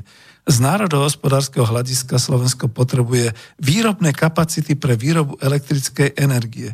My potrebujeme tú výrobu, aby sa nám nestalo to, čo s potravinami a s pôdohospodárstvom, že si budeme nakupovať zemiaky zo sveta, meso z Brazílie a tak ďalej a tak ďalej. To sme fakt šlahnutí. Tak ako Slovenská republika získala naspäť vodné dielo Gabčíkovo a elektráreň, mala by získať teda aj slovenské elektrárne. No a pokiaľ teda zahraničný, teda zahraničný investor nechce dostávať mo- Mochovce, lebo nejak pridlho sa dostavujú a furt sa okolo toho váha a furt pýtajú peniaze od štátu a všetky takéto veci, tak ich zbaviť. Určite tam musí byť nejaká právna kľúčka, tak ako ju e, doktor Fico použil na Gabčíkovo, tak možno doktor Harabín ju použije na slovenskej elektrárne, keď vyhrá voľby, aby sme zbavili zahraničného investora nutnosti starať sa o tak nevýhod, nevýhodný biznis aby sme si to mohli robiť sami. Takisto potrebujeme mať v rukách aj čas prenosovej sústavy a blackout je to slovo, ktoré nás ohrozuje. Nie znečisťovanie a nie všetky takéto veci. No v budúcej vláde o energetickej bezpečnosti by mali pôsobiť odborníci presne tohoto typu, ako tu bol tento môj e, e, partner pri telefonáte, ktorí by neboli iba úradníkmi a dokonca, ja to poviem aj na nás ekonómov, ktorí by neboli ekonómovia toho typu cifr špioni, že ušetríme, e, vyrovnáme a tak ďalej, ale boli by to národohospodári, ktorí by si boli vedomi toho, čo naozaj potrebujeme. No ale to je koniec za záver tejto témy. Dokonca si myslím, že nedám ani pesničku, pretože som veľmi rád, kľudne volajte, ale aby to nebolo len dominantne jedne, o jednej téme, tak prejdem naozaj na tú druhú tému a to je táto téma o tom, že nie je kačka ako kačka s veľkým K. No, predel som mohol dať a dúfal som, že možno aj niekto zavolá ešte. Medzi tým teda dám aspoň e, správu z mailov. Dobrý deň, Ivan, Ivan. Ja som rád, že ste mi poslali zase aspoň 10 mailov, ale budem ešte radšej, keď sa mi ozvete osobne telefonicky alebo na e, klub národohospodárov a že sa už stretneme a podiskutujeme. Vaše otázky sú nerelevantné v tejto chvíli k našej relácii. Čo je zaujímavé, Jozef napísal, a toto tu dám, zdravím. Ja mám ešte reakciu k poslednej relácii, kde som počul len zo záznamu, kde bola reč o odkupovaní americkej ocele, ja to už nenazývam US Steel, americká ocel, sme na Slovensku. A podobnú možnosť mala vláda Smeru aj pri slovenskom plinárenskom priemysle v roku 2012, ale nevyužila ju a prenechala podiel finančníkom z českého EPH a JET slovenského a to vtedajšia opozícia ponúkala úpravu dlhovej brzdy, aby sa SPP mohol odkúpiť a navyše si finančníci na kúpu podielu vzali úver, ktorý, za ktorý ručili samotným majetkom kupovaného podielu. Takže toto bude taký predel, taká vsúvka. Tak za prvé, e, doktor Fico už nie je ten, ktorý e, v podstate riešil vodné dielo Gabčíkovo. Je to veľká škoda. A Smer už vôbec nie je tou lavicovou stranou, ako hovorí lavicový aktivista Luboš Blaha, pozdravujem ho, pretože skutočne v tomto smere nevyužíva svoju moc a svoju sílu pri všetkých týchto jednaniach. E, týmto to zastavme, pretože v ďalšom by to už bolo o tom, čo hovorí pán Jaroslav Soukup vo svojej televízii Barandov, kde v podstate priamo do tých televíznych všetkých svojich relácií vyhadzuje tú špinu okolo OKD, okolo privatizácií, okolo odkupov a tak ďalej. To sa mi veľmi páči, odporúčam vám počúvať na televízii Barantov vysielania Jaroslava Soukupa. On je trošku taký srandista, ale to, čo hovorí, hovorí o veľmi vážnych situáciách v Českej republike. No a teraz prejdeme k tomu, že prečo neodkupujeme a tak ďalej. Hľadajme ďalej. Čo keď sa nájde právnik, ktorý nájdete právne kľúčky, tak ako sme hovorili o tých slovenských elektrárniach a zrazu ich pošle domov. Povedzme, nebudeme žiadať uh, ušlý zisk nám, Slovenskej republike za 25-30 rokov, 27 rokov, ale im povieme s Bohom od tejto chvíle s Bohom, pretože e, povinnosť vlastníka je starať sa o svoj majetok a povinnosť e, vlastníka vlastníctvo zavezuje a toto ste neurobili takže s Bohom. Takže takto by som to povedal. No a toto platí pravdepodobne aj na americkú ocel. Tam je to niekde v procese, zatiaľ o tom viac nevieme, možno to už uniklo, možno to už utichlo. No ale blížia sa voľby, takže uvidíme, čo s tým bude. No a niečo podobné je teraz. Teraz je ten predel k tej obchodnej sieti Kačka. Zase budem brať zo záznamu niektoré, alebo budem citovať niektoré články. Čiže v podstate v pravde 3.10.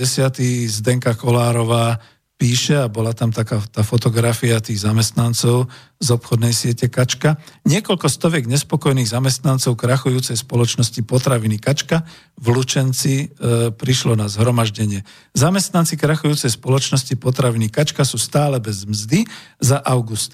Celkovo ide o 1800 ľudí. Tí dostali v septembri len necelú tretinu platu. Ak počítame so sumou 700 eur hrubom, dostali maximálne okolo 165 eur. Národná kriminálna agentúra, kde ste? Neklopte mi tu na dvere. Choďte za majiteľmi potraviny Kačka. Choďte to riešiť pre Boha, veď tam sa dejú trestné činy. Ďalej budem pokračovať, čo bolo v tom článku. V pravde, po pár dňoch, čo denník Pravda bombardoval vedenie spoločnosti potraviny Kačka, otázkami ohľadne situácie zamestnancov prišla odpoveď.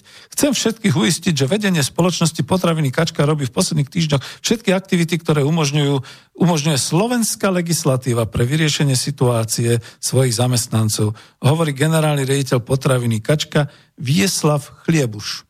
Spoločnosť sa podľa neho pripravuje na rozhodnutie súdu ohľadom konkurzu.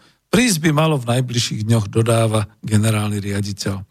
Ak by to legislatíva umožňovala, cituje sa tam ďalej, neváhali by sme ani minútu s prevodom zostávajúcich častí augustových miest, respektíve septembrovej mzdy, hovorí Chlebuš. Tuto musím naozaj dokumentovať. Je to v podstate naozaj zase inými slovami. Nemáme peniaze, pretože najprv musíme vyplatiť seba a potom vás. Asi takto. No, ešte budem pokračovať z toho článku. V aktuálnej situácii sú zamestnanci tzv. nezabezpečenými veriteľmi, dodáva generálny riaditeľ. Zákon však uprednostňuje ako prvých zabezpečených veriteľov, teda v tomto prípade banku. Pýtal som sa odborníkov v, ako sa volajú títo, čo e, sú veľmi nepopulárni, e, v Ježiš, no v tejto chvíli mi nenapadne ani jedno slovo z týchto ľudí, ktorí teda, exekútory, ktorí teda vymáhajú. Inštitút zabezpečeného a nezabezpečeného veriteľa? Čo im šibe? To sa používa iba vtedy, keď napríklad e, zobral niekto váš tovar na faktúru a vy ste teda nezabezpečený veriteľ, pretože zobral váš tovar, minul ho, čo ja viem, zožral ho a nezaplatil vám. V prípade banky je to zabezpečený veriteľ. To je pravda, ale také inštitúty ako, prepačte, vážne a teraz e, zamestnanci. Ak zamestnanec nedostane podľa nášho práva výplatu v deň výplaty, už na druhý deň môže podať trestné oznámenie na svojho zamestnávateľa. Ja neviem, či to urobili zamestnanci Kačky, ale pravdepodobne pán generálny riaditeľ veľmi húpe verejnosť a veľmi húpe aj svojich zamestnancov takýmito rečami. No ale to bolo 2.10. Predsednička odborového zväzu CBA Simona Stieranková, čo si povedala? V útorok, e, zase z toho článku, v útorok si ma generálny riaditeľ opätovne zavolal a povedal, že vyplaty za mesiac august nebudú. No, ty vole, ja to nechcem celé čítať, lebo naozaj e, to je len druhá téma a chcel som ešte aj ďalšie témy, ale sme solidárni so zamestnancami Kačky a ešte tu bolo niečo, nejaký ďalší článok, dosť veľký, takže skúsim, potom ho dám prípadne a to bolo 4.10. zase Zdenka Kolárova v Pravde. Dobre je, že sa Pravda venuje takýmto veciam. Zamestnanci potravín kač, Kačka končia bez mzdy. Škandál. Bez mzdy na Slovensku. Krachujúca spoločnosť potraviny Kačka začala rokovať s úradom práce v Lučenci o skrátení lehoty k hromadnému prepúšťaniu. Ľudia by podľa informácií denníka Pravda mali končiť už tento mesiac. A to bez peňazí. Aj preto v piatok podali zúfali zamestnanci trestné oznámenie. No to mohli oveľa skôr, už len keď nedostali za ten august, moja poznámka. Citujem, zamestnanci sú v ťažkej situácii, v ich záujme úrad súhlasí so skrátením lehoty prepušťania, no tak to je, každý si robí svoje podľa klapiek, samozrejme, úrad práce nerobí nejaké iné veci. Hromadné prepušťanie by malo byť podľa nej skrátené k 20. oktobru, hm, to je o chvíľu. Ľudia, čo vo firme zostali, majú dve možnosti. Zamestnanci po 15.10. môžu dať výpoveď okamžitým skončením z dôvodu nevyplatenej mzdy za mesiac august, alebo počkať na výpoveď danú zamestnávateľom. No boli by somári, keby dali vlastnú výpoveď. Veď im držia, ako veď to je tu už musím sa prerušiť, neviem, ako dlho ešte budem e, schopný túto tému viesť, ale spomente si na relácie dozadu Klub národohospodárov o zamestnaneckých samozprávach, však som to hovoril aj pri US Steel a podobne. Veď je tu určite, tak na mňa sa neobracajú ani na spolok národospodárov, ich chyba, ja nemám tie možnosti ani len vycestovať do Lučenca a riešiť to. Na mieste tak im preboha odkážte. Existuje pred podaním konkurzu 24, možno 48 hodín, keď môžu účinkovať práve tí veriteľia, tí najbližší veriteľia, to znamená zamestnanci, majú obsadiť fabriku, teda majú obsadiť prevádzky, majú vyhlásiť štrajk, majú požadovať trest, tre, teda trestné stíhanie a požadovať primárne vyplatenie mzdy, alebo keď sa tak nestane, u nás v našich podmienkach to neexistuje, to by bolo prvé, ale myslím si, ja teraz propagujem tvrdo doktora Harabina, že by im vedel poradiť, tak urobia naozaj tie predbežné určité opatrenia s tým, že keď si kreujú, čiže založia odbory a založia si zamestnaneckú samozprávu, táto môže prebrať ich e, pra, teda právomoci majiteľa a oni už potom budú vedieť, pokiaľ medzi nimi bude aj niekto, kto je ochotný hrať sa na obchodníka, na nákupára, na účtovníka a na takéto veci prebrať ten manažment a robiť si sami túto obchodnú sieť. A ja myslím si, že v takom Lučenci, keď vyhlásia ľuďom, že počúvajte ľudia, tak takto to je, tak príďte teraz do našich obchodov, nebudeme už robiť výpredaj, budeme normálne predávať potraviny tak, ako je, nakupovať ich z miestnych zdrojov, predávať ich miestnym ľuďom a tak ďalej, ten obrad sa rozbehne pôjdu z najhoršieho von a snáď by im vedel aj nejaký právnik poradiť, aj finančníci, aj národospodári, tu sme, tu nás môžete vyhľadať, ako to zorganizovať tak, aby sa jednoducho ten hospodársky život tejto firmy nezastavil, aby nešiel do krachu, aby nejaký konkurzný správca, ktorý si zase bude mastiť vačky silným tučným nejakým palmáre, aby to zase nerozpredával, pretože čo on môže urobiť? Prepustí ľudí, rozpredá zvyšky, čo tam sú, tovaru a začne rozpredávať zariadenia a začne rozpredávať predajne. Samozrejme, vždy sa nájde nejaký trco, ktorý to kúpi, pretože bude mať na to chuť a zas bude hľadať svojich zamestnancov tam. Takto sa to teda robí za nášho demokratického globálneho kapitalizmu. Nenaletite tomu.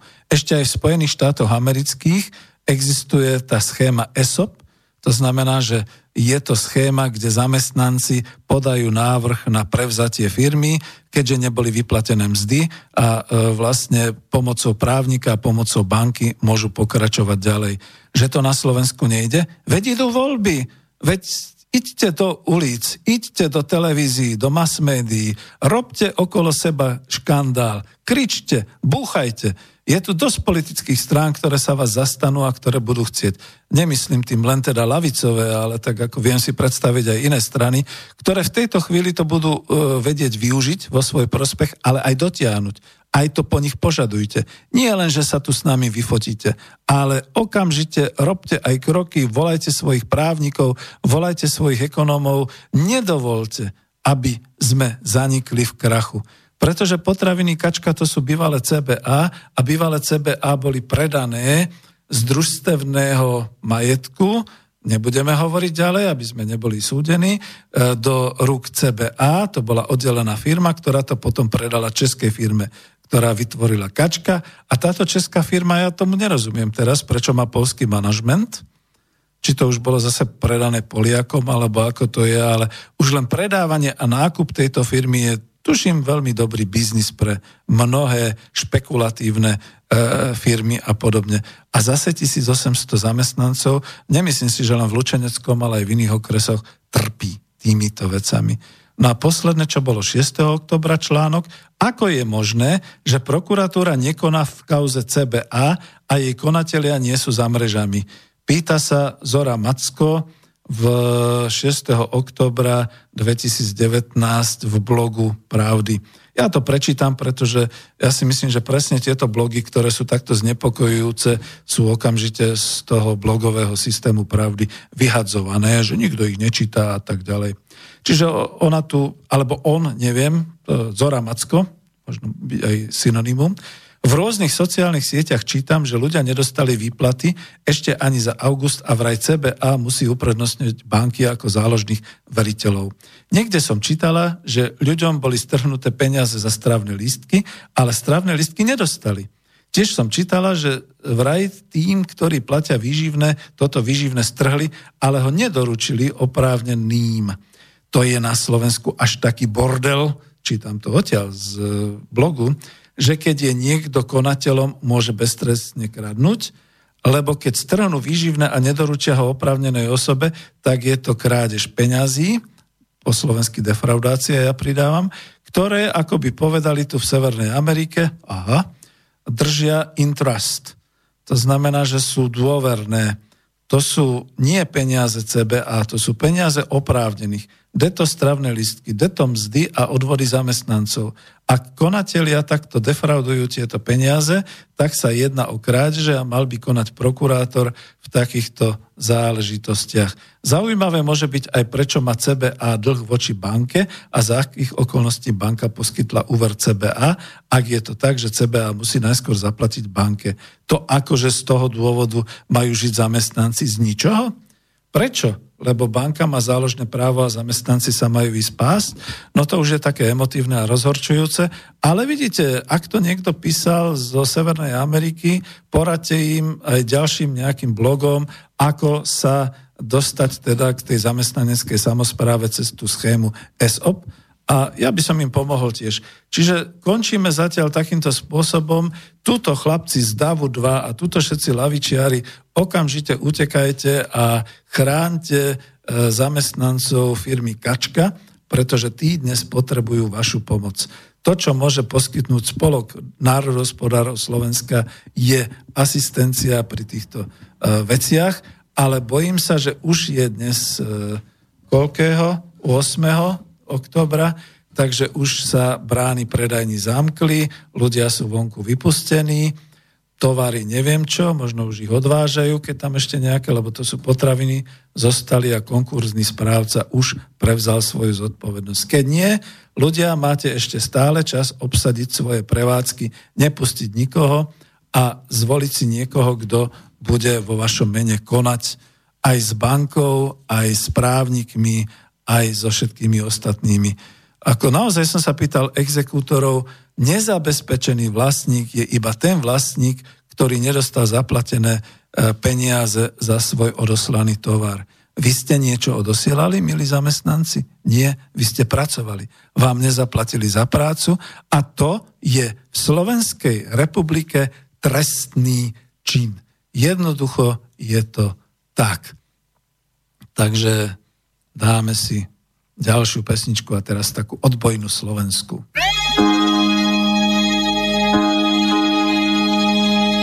Ahoj!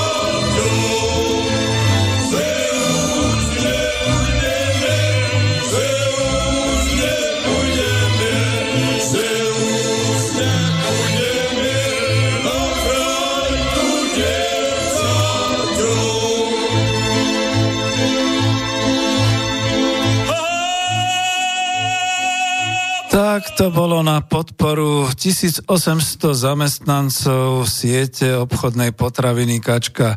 Milí zamestnanci, sme s vami solidárni. Uvedomujete si, že je vás 1800? Toľko nemajú mnohé politické strany, ktoré sú v parlamente, toľko svojich členov. Tak jednoducho buďte masou, buďte a organizujte sa tak, aby sme mohli nakupovať vo vašich potravinách kačka. Takto by som to teda ukončil. No dobre, no a teraz ideme ďalej. Ešte som chcel, no vidíte, ušlo mi to. Už nevolajte teda, poprosím vás, lebo chcem ešte dokončiť témy. Ivan nakoniec nás pochválil. Dobrý deň. K telefonujúcemu výborne, konečne konkrétne návrhy riešenia. Ďakujem, Ivan. Som veľmi rád, Ivan, že si rozumieme a už konečne naberte odvahu a skontaktujte ma. Bol by som ešte radšej. Takže čo teraz, lebo už nám naozaj ten čas uteká. Ja som chcel ešte hovoriť o tom, že vlast je výsledkom seba uvedomenia národa. No neviem, či bude mať všetko, ale aspoň niečo, lebo tam na záver to nebude o politickej strane. Ešte na základnej škole sme sa predsa všetci učili vlastivedu. vedu a k vlastenectvu nás viedli viac ako k láske, k socializmu, pretože sme sa učili milovať svoju vlast. Od malička sme sa učili pesničky, básničky, počúvali sme rozprávky slovenské, národné, ale boli sme v Československu, tak aj staré povesti české, Jánošíka, Smrť Jánošikovu, i sama chalúbku Morho. V rodinách sa vyprávalo o povstaní, o vojne, podľa toho, kto z akých pomerov samozrejme vychádzal o živote u nás, na dedine, v horách, v meste. Čo myslíte, prečo som dnes pustil namiesto Desmoda klasický Karola Duchoňa? Lebo je to tak krásna pesnička, ktorá z ľudovela. Spievame si ju naozaj takto, ale spievali sme aj rôzne iné piesne. Vo vlastivede sme sa učili, ako poznávať okolie domu. Ja si pamätám ako prváčik, že sme mali taký nákres a tam sme sa učili, kde bývame, kde je naša škola, kde je náš byt, rozoznávali sme ulice, rozoznávali sme, kde sú potraviny a tak ďalej, a tak zástavka autobusu, rozoznávali sme naše mesto, našu obec, učili sme sa miestopis, rieky, hory, zemepis Slovenska, respektíve Československa. Farári kázali v kostoloch morálku, učitelia učili k láske k vlasti, televízia, rozhlas, noviny, všetci pripomínali výročia a my sme aj chodili na tie výročné zhromaždenia masovo. I tak ako škola, nielen na prvomájové sprievody, na všetky ďalšie. A dnes, dnes je to fuč. Dnes skutočne, ak sa povie vlast, alebo ak vyslovíš slovo vlast, tak div ťa neobvinia z extrémizmu. Pre Národnú kriminálnu agentúru si označený múdrym pracovníkom ministerstva vnútra. Bože, teraz si nespomeniem, ako sa volal ten nešťastník, čo nám vypráva o tom, že kto sú to extrémisti a že tam patria aj teda vlastenci a národovci a podobné veci. Nebudem ho radšej menovať, ten by sa mi pomstil. Vždy sme neboli za teroristov. Prečo? Pretože sa prijal, ale kto prijal nepísaný zákon, že národovectvo, vlastenectvo to je nacionalizmus, že je to niečo škodlivé v našom globálnom mierovom svete. A moja otázka pre koho? Ešte aj bývalý prezident si kopol do vlastenectva, lebo vraj sú tu egoistické národné štáty. Aha, takže sme doma, odkiaľ vietor fúka. Libertariánske sily globálneho sveta sa ako si boja, že ľudia budú hrdo kráčať že sú, a budú hovoriť, že sú Francúzi, že sú Nemci, ba že sú Briti dokonca, veď vidíte Brexit, ale tlčú po hlave naše malé národy, ako Slováci a ďalší, lebo sme extrémisti a nacionalisti, keď hovoríme, že sme Slováci, e, keď e, vlastne spievame naše národné pesničky a podobne. Pričom každý Američan si pri svojej vilke vstýči s hrdosťou americkú zástavu, hoci aj preto, že sa dobre ráno vyspal, alebo že má meniny a podobne. A prípadne zaspieva aj hymnu s tou pravou rukou na srdci, ako to oni robia v tej prísahe ako keby. Ale keď to urobíte vy ako Slovák, tak ste okamžite zosmiešňovaný extrémista, nacionalista. Vidíte, ako dopadol predseda Národnej rady Slovenskej republiky, keď je zosmiešňovaný, že dáva slovenskú vlajku na ten vysoký stožiar a že ešte je tá vlajka vyššie, ako veje tá americká vlajka na ambasáde v centre nášho historického mesta, nášho hlavného mesta Bratislavy. Všimli ste si to niekedy? Ja som si to viackrát všimol od brehov Petržálky. Čo to tam je? Jaká vlajka? Americká vlajka. Prečo tam je americká vlajka v strede mesta? No pretože tam je americká ambasáda. To oni takto potrebujú označovať svoje vlastenectvo. Vidíte, aké to urobí uh, Andrej Danko, predseda Národnej rady Slovenskej republiky, tak je zosmiešňovaný. Ale kým? Médiami hlavného prúdu, uh, rôznymi opozičnými politikmi, rôznymi tými progresívnymi mládežníkmi a podobne. Skrátim to, lebo toho by bolo veľa. Chcel som totiž byť hlavne národohospodárom a z tohto pohľadu slovenského národohospodára, z tohto uhla pohľadu len strácame a strácame.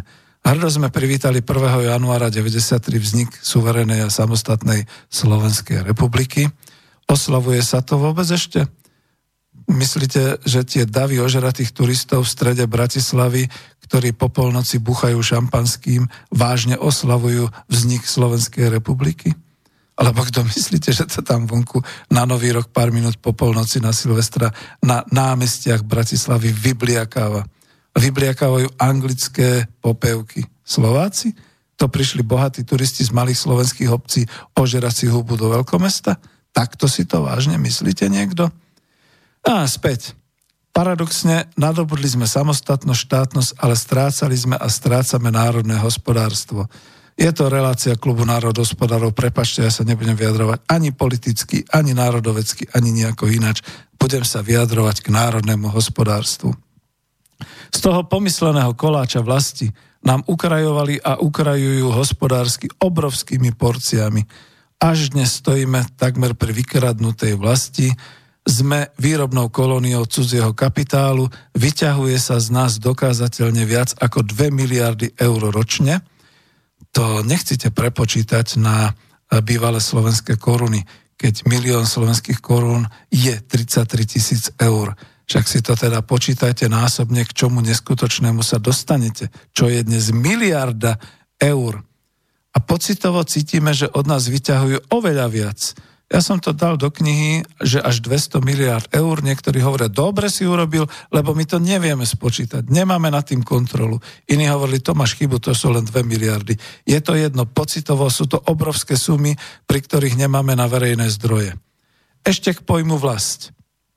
Viete, že teraz, keď robím sériu relácií o histórii Slovákov a Slovenska s profesorom histórie Matušom Kučerom, tak sme sa zhovárali aj o tom, ako zanikla Veľká Morava a čo bolo vlastne kráľovstvo Svetoplukovo. A to nie len okolo Nitry, Bratislavy, okolo Dunaja. A dovolím si tvrdiť z toho všetkého, čo som si vypočul ako žiak teraz profesora histórie, že Veľkomoravská ríša sa síce politicky rozpadla a administratívne zanikla, ale ľud, slovenský ľud tu žil – bola tu kultúra, bolo tu organizačné usporiadanie štátu, ktoré sa prenieslo na uhorský štát. To, čo zaniklo a čo asi aj v mysliach ľudu zaniklo, bol pojem vlast. Práve preto hovoríme o tom, že tisíc rokov sme nemali uh, svoje Slovensko a tak ďalej, lebo zanikol pocit, pocit vlasti, vlastenectva. To naozaj obnovovali až v meru 8. Ľudí, štúrovci a teda ako naši národovci. Táto vlast už nebola po roku 907. Možno hovorím pateticky, lebo čo ľud robotný a rolnícky mal z toho, že žil vo Veľkomoravskej ríši v kráľovstve Svetoplukovom a tak ďalej. Tu si vypomôžem znova a bolo to, myslím, od Oskara Krejčího, nebudem ho citovať, naozaj už má málo času, ale aspoň týchto pár slov skúsim uh, uh, necitovať, ale povedať. No čo E, bolo znakom vlasti. Pre ľud slovenský ešte teda ako... E, hm, no, mal ochranu pred drancovaním cudzou nepriateľskou silou.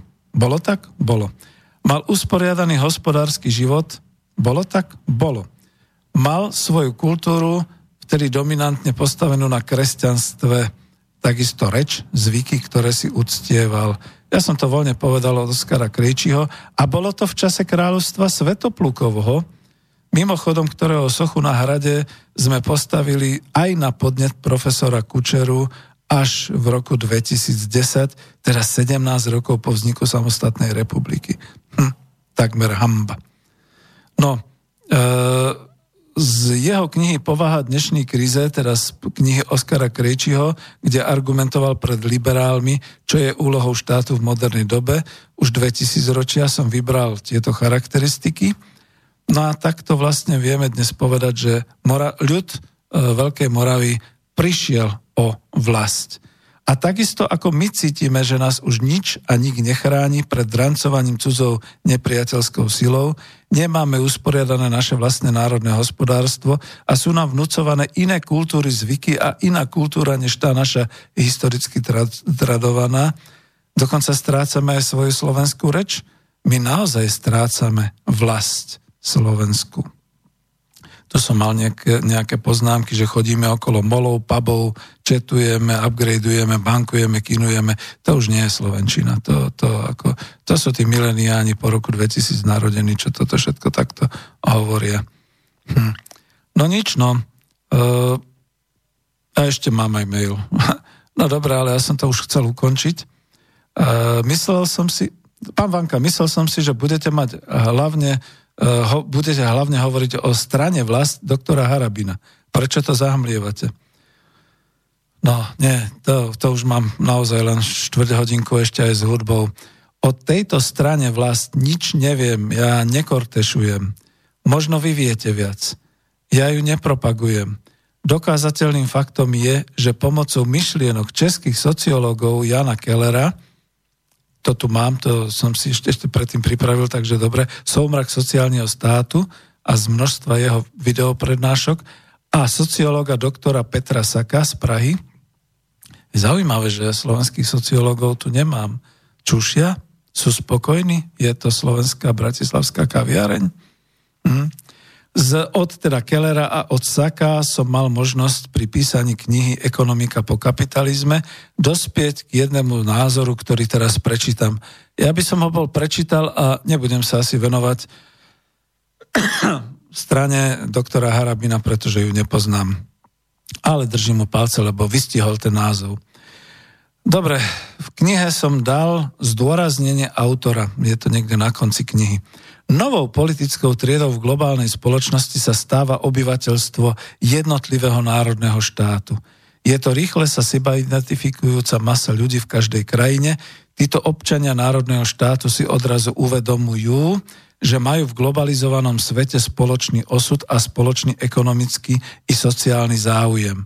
Spoločný ekonomický a sociálny záujem. Je to reakcia na vznikajúce elity globálnej kozmopolitnej spoločnosti prví na to prišli sociológovia. Až po nich som za čerstva tento jav do knihy zaradil ja. Zatiaľ je to jav mimo vnímania súčasných politikov, pardon, ale bude zrejme to rozhodujúca politická sila, ktorá bude onedlho nositeľom postkapitalistických zmien. Píšem o tom v tom intermedze jedna svojej knihy. A tú knihu som písal v jeseni 2017 pardon, teraz sa až objavil podobný článok v tomto týždni na webovej stránke hlavné správy o tom, že sa zmenila paradigma politiky. Aj tam už to nie je o tom, že lavica, pravica, ale skôr hlavný front je, že globalizmus versus vlastenectvo. Takže je to naozaj tak. A pokiaľ pán doktor Harabin a e, tí, ktorí vymysleli názov tej strane vlast, trafil na ten trend a len mu želám, aby to teda vyšlo.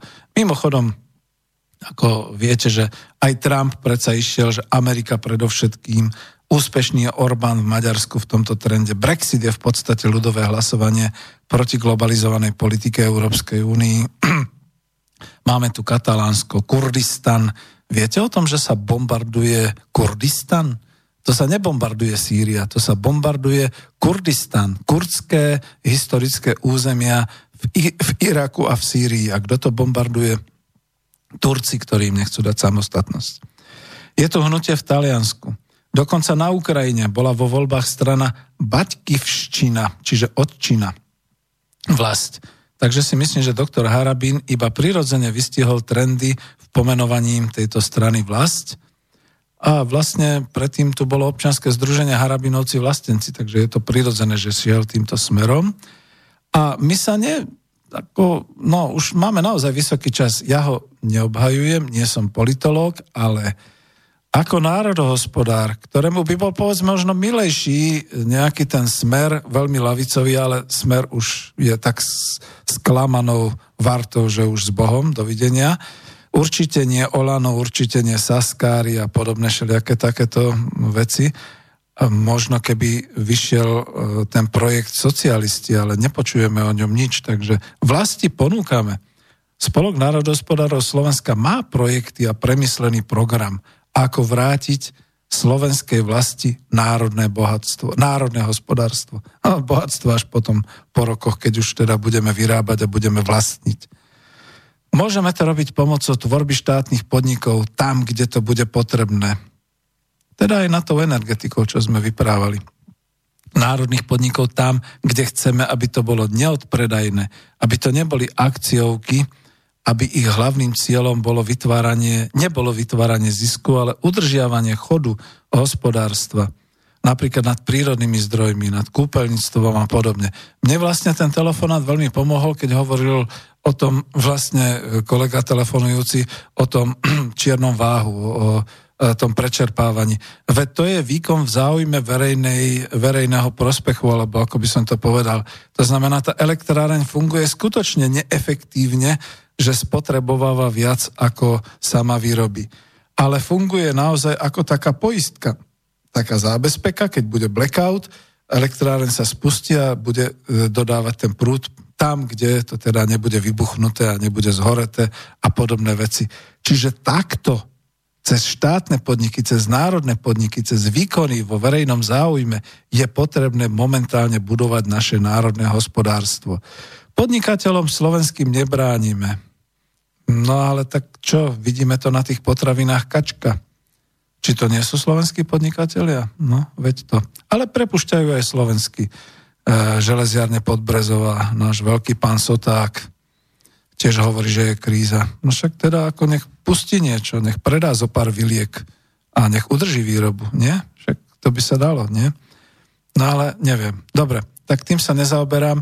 My vieme v hospodárstve zabezpečiť a e, vlastne e, pripraviť takéto projekty. Ideologické postoje a svetonázor musí ísť bokom, pretože naozaj máme ohrozenú vlast. Vlast Slovensku tu vieme a tu chceme účinne ako spolok národospodárov pomáhať. E, neviem o tejto strane nič. Ak je doktor Harabín volebným lídrom, niekto tú stranu musí organizačne rozvíjať, ekonomicky zabezpečovať a pripravovať. To, to, tuto to ani nebudem ťahať, to nie je môj problém, takže samozrejme, už vopred som niekomu hovoril, že som voličom vlasti, pretože to ma oslovilo. Čo s tým ďalej robiť, to neviem. No, my vieme uskutočniť ako spolok národospodárov až reálne kroky k tomu, aby sme teda našej vlasti vrátili národné hospodárstvo, primárne cez zmenu finančných tokov, lebo o tom sme mali veľké debaty, že v podstate je tu veľa peňazí na Slovensku. Len tečú nesprávnymi tokmi a nesprávnymi smermi. Pri tom vysokom HDP a pri tom čo sa odčerpáva u nás zo Slovenskej republiky a koľko je tu zainvestované, mať iba 15,5 miliardový štátny rozpočet je hamba. To je skutočne veľká hamba, lebo sa nedostáva potom ani na zdravotníctvo, na dôchodky, na školstvo, na nič. A my to tu máme, tie toky tu sú, čiže len zmeniť finančné toky. Sekundárne môžeme organizovať štátne podniky a národné podniky.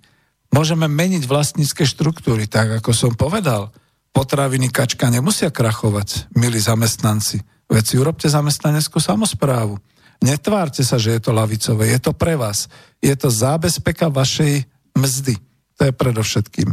Takisto slovenské elektrárne. Nemusia byť korporátne. Môžu byť slovenské s riadením slovenským a potom v podstate bude možné aj efektívne využiť cenotvorbu tak, aby to nebola podľa svetovej ceny, ale aby to bola pre našich vlastných ľudí.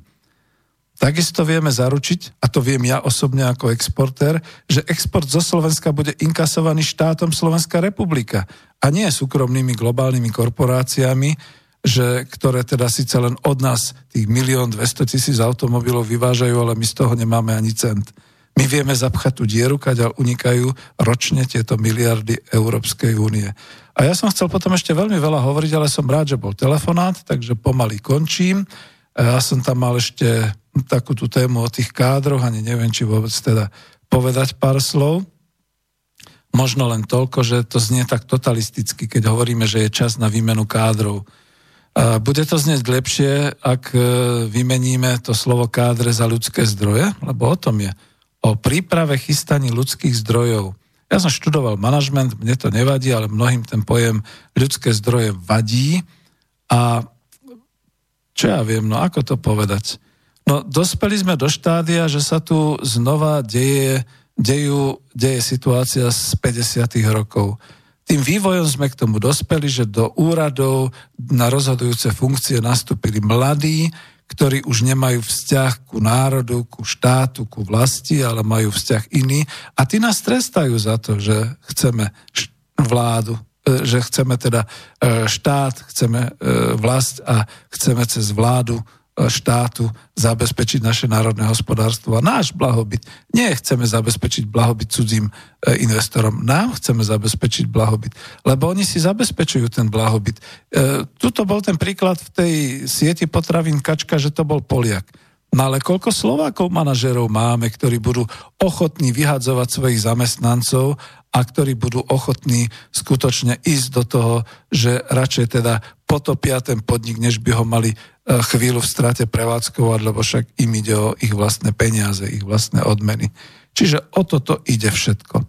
No a máme pomalý záver. E, v podstate to bude len ukážka a znova to bude len instrumentálna hudba. Hovoril som, že mám smútok, takže snáď sa s vami spojím zase o týždeň, keď nás budete počúvať a som veľmi rád, že bol aj telefonát. Telefonujte urobíme z toho živú diskusiu.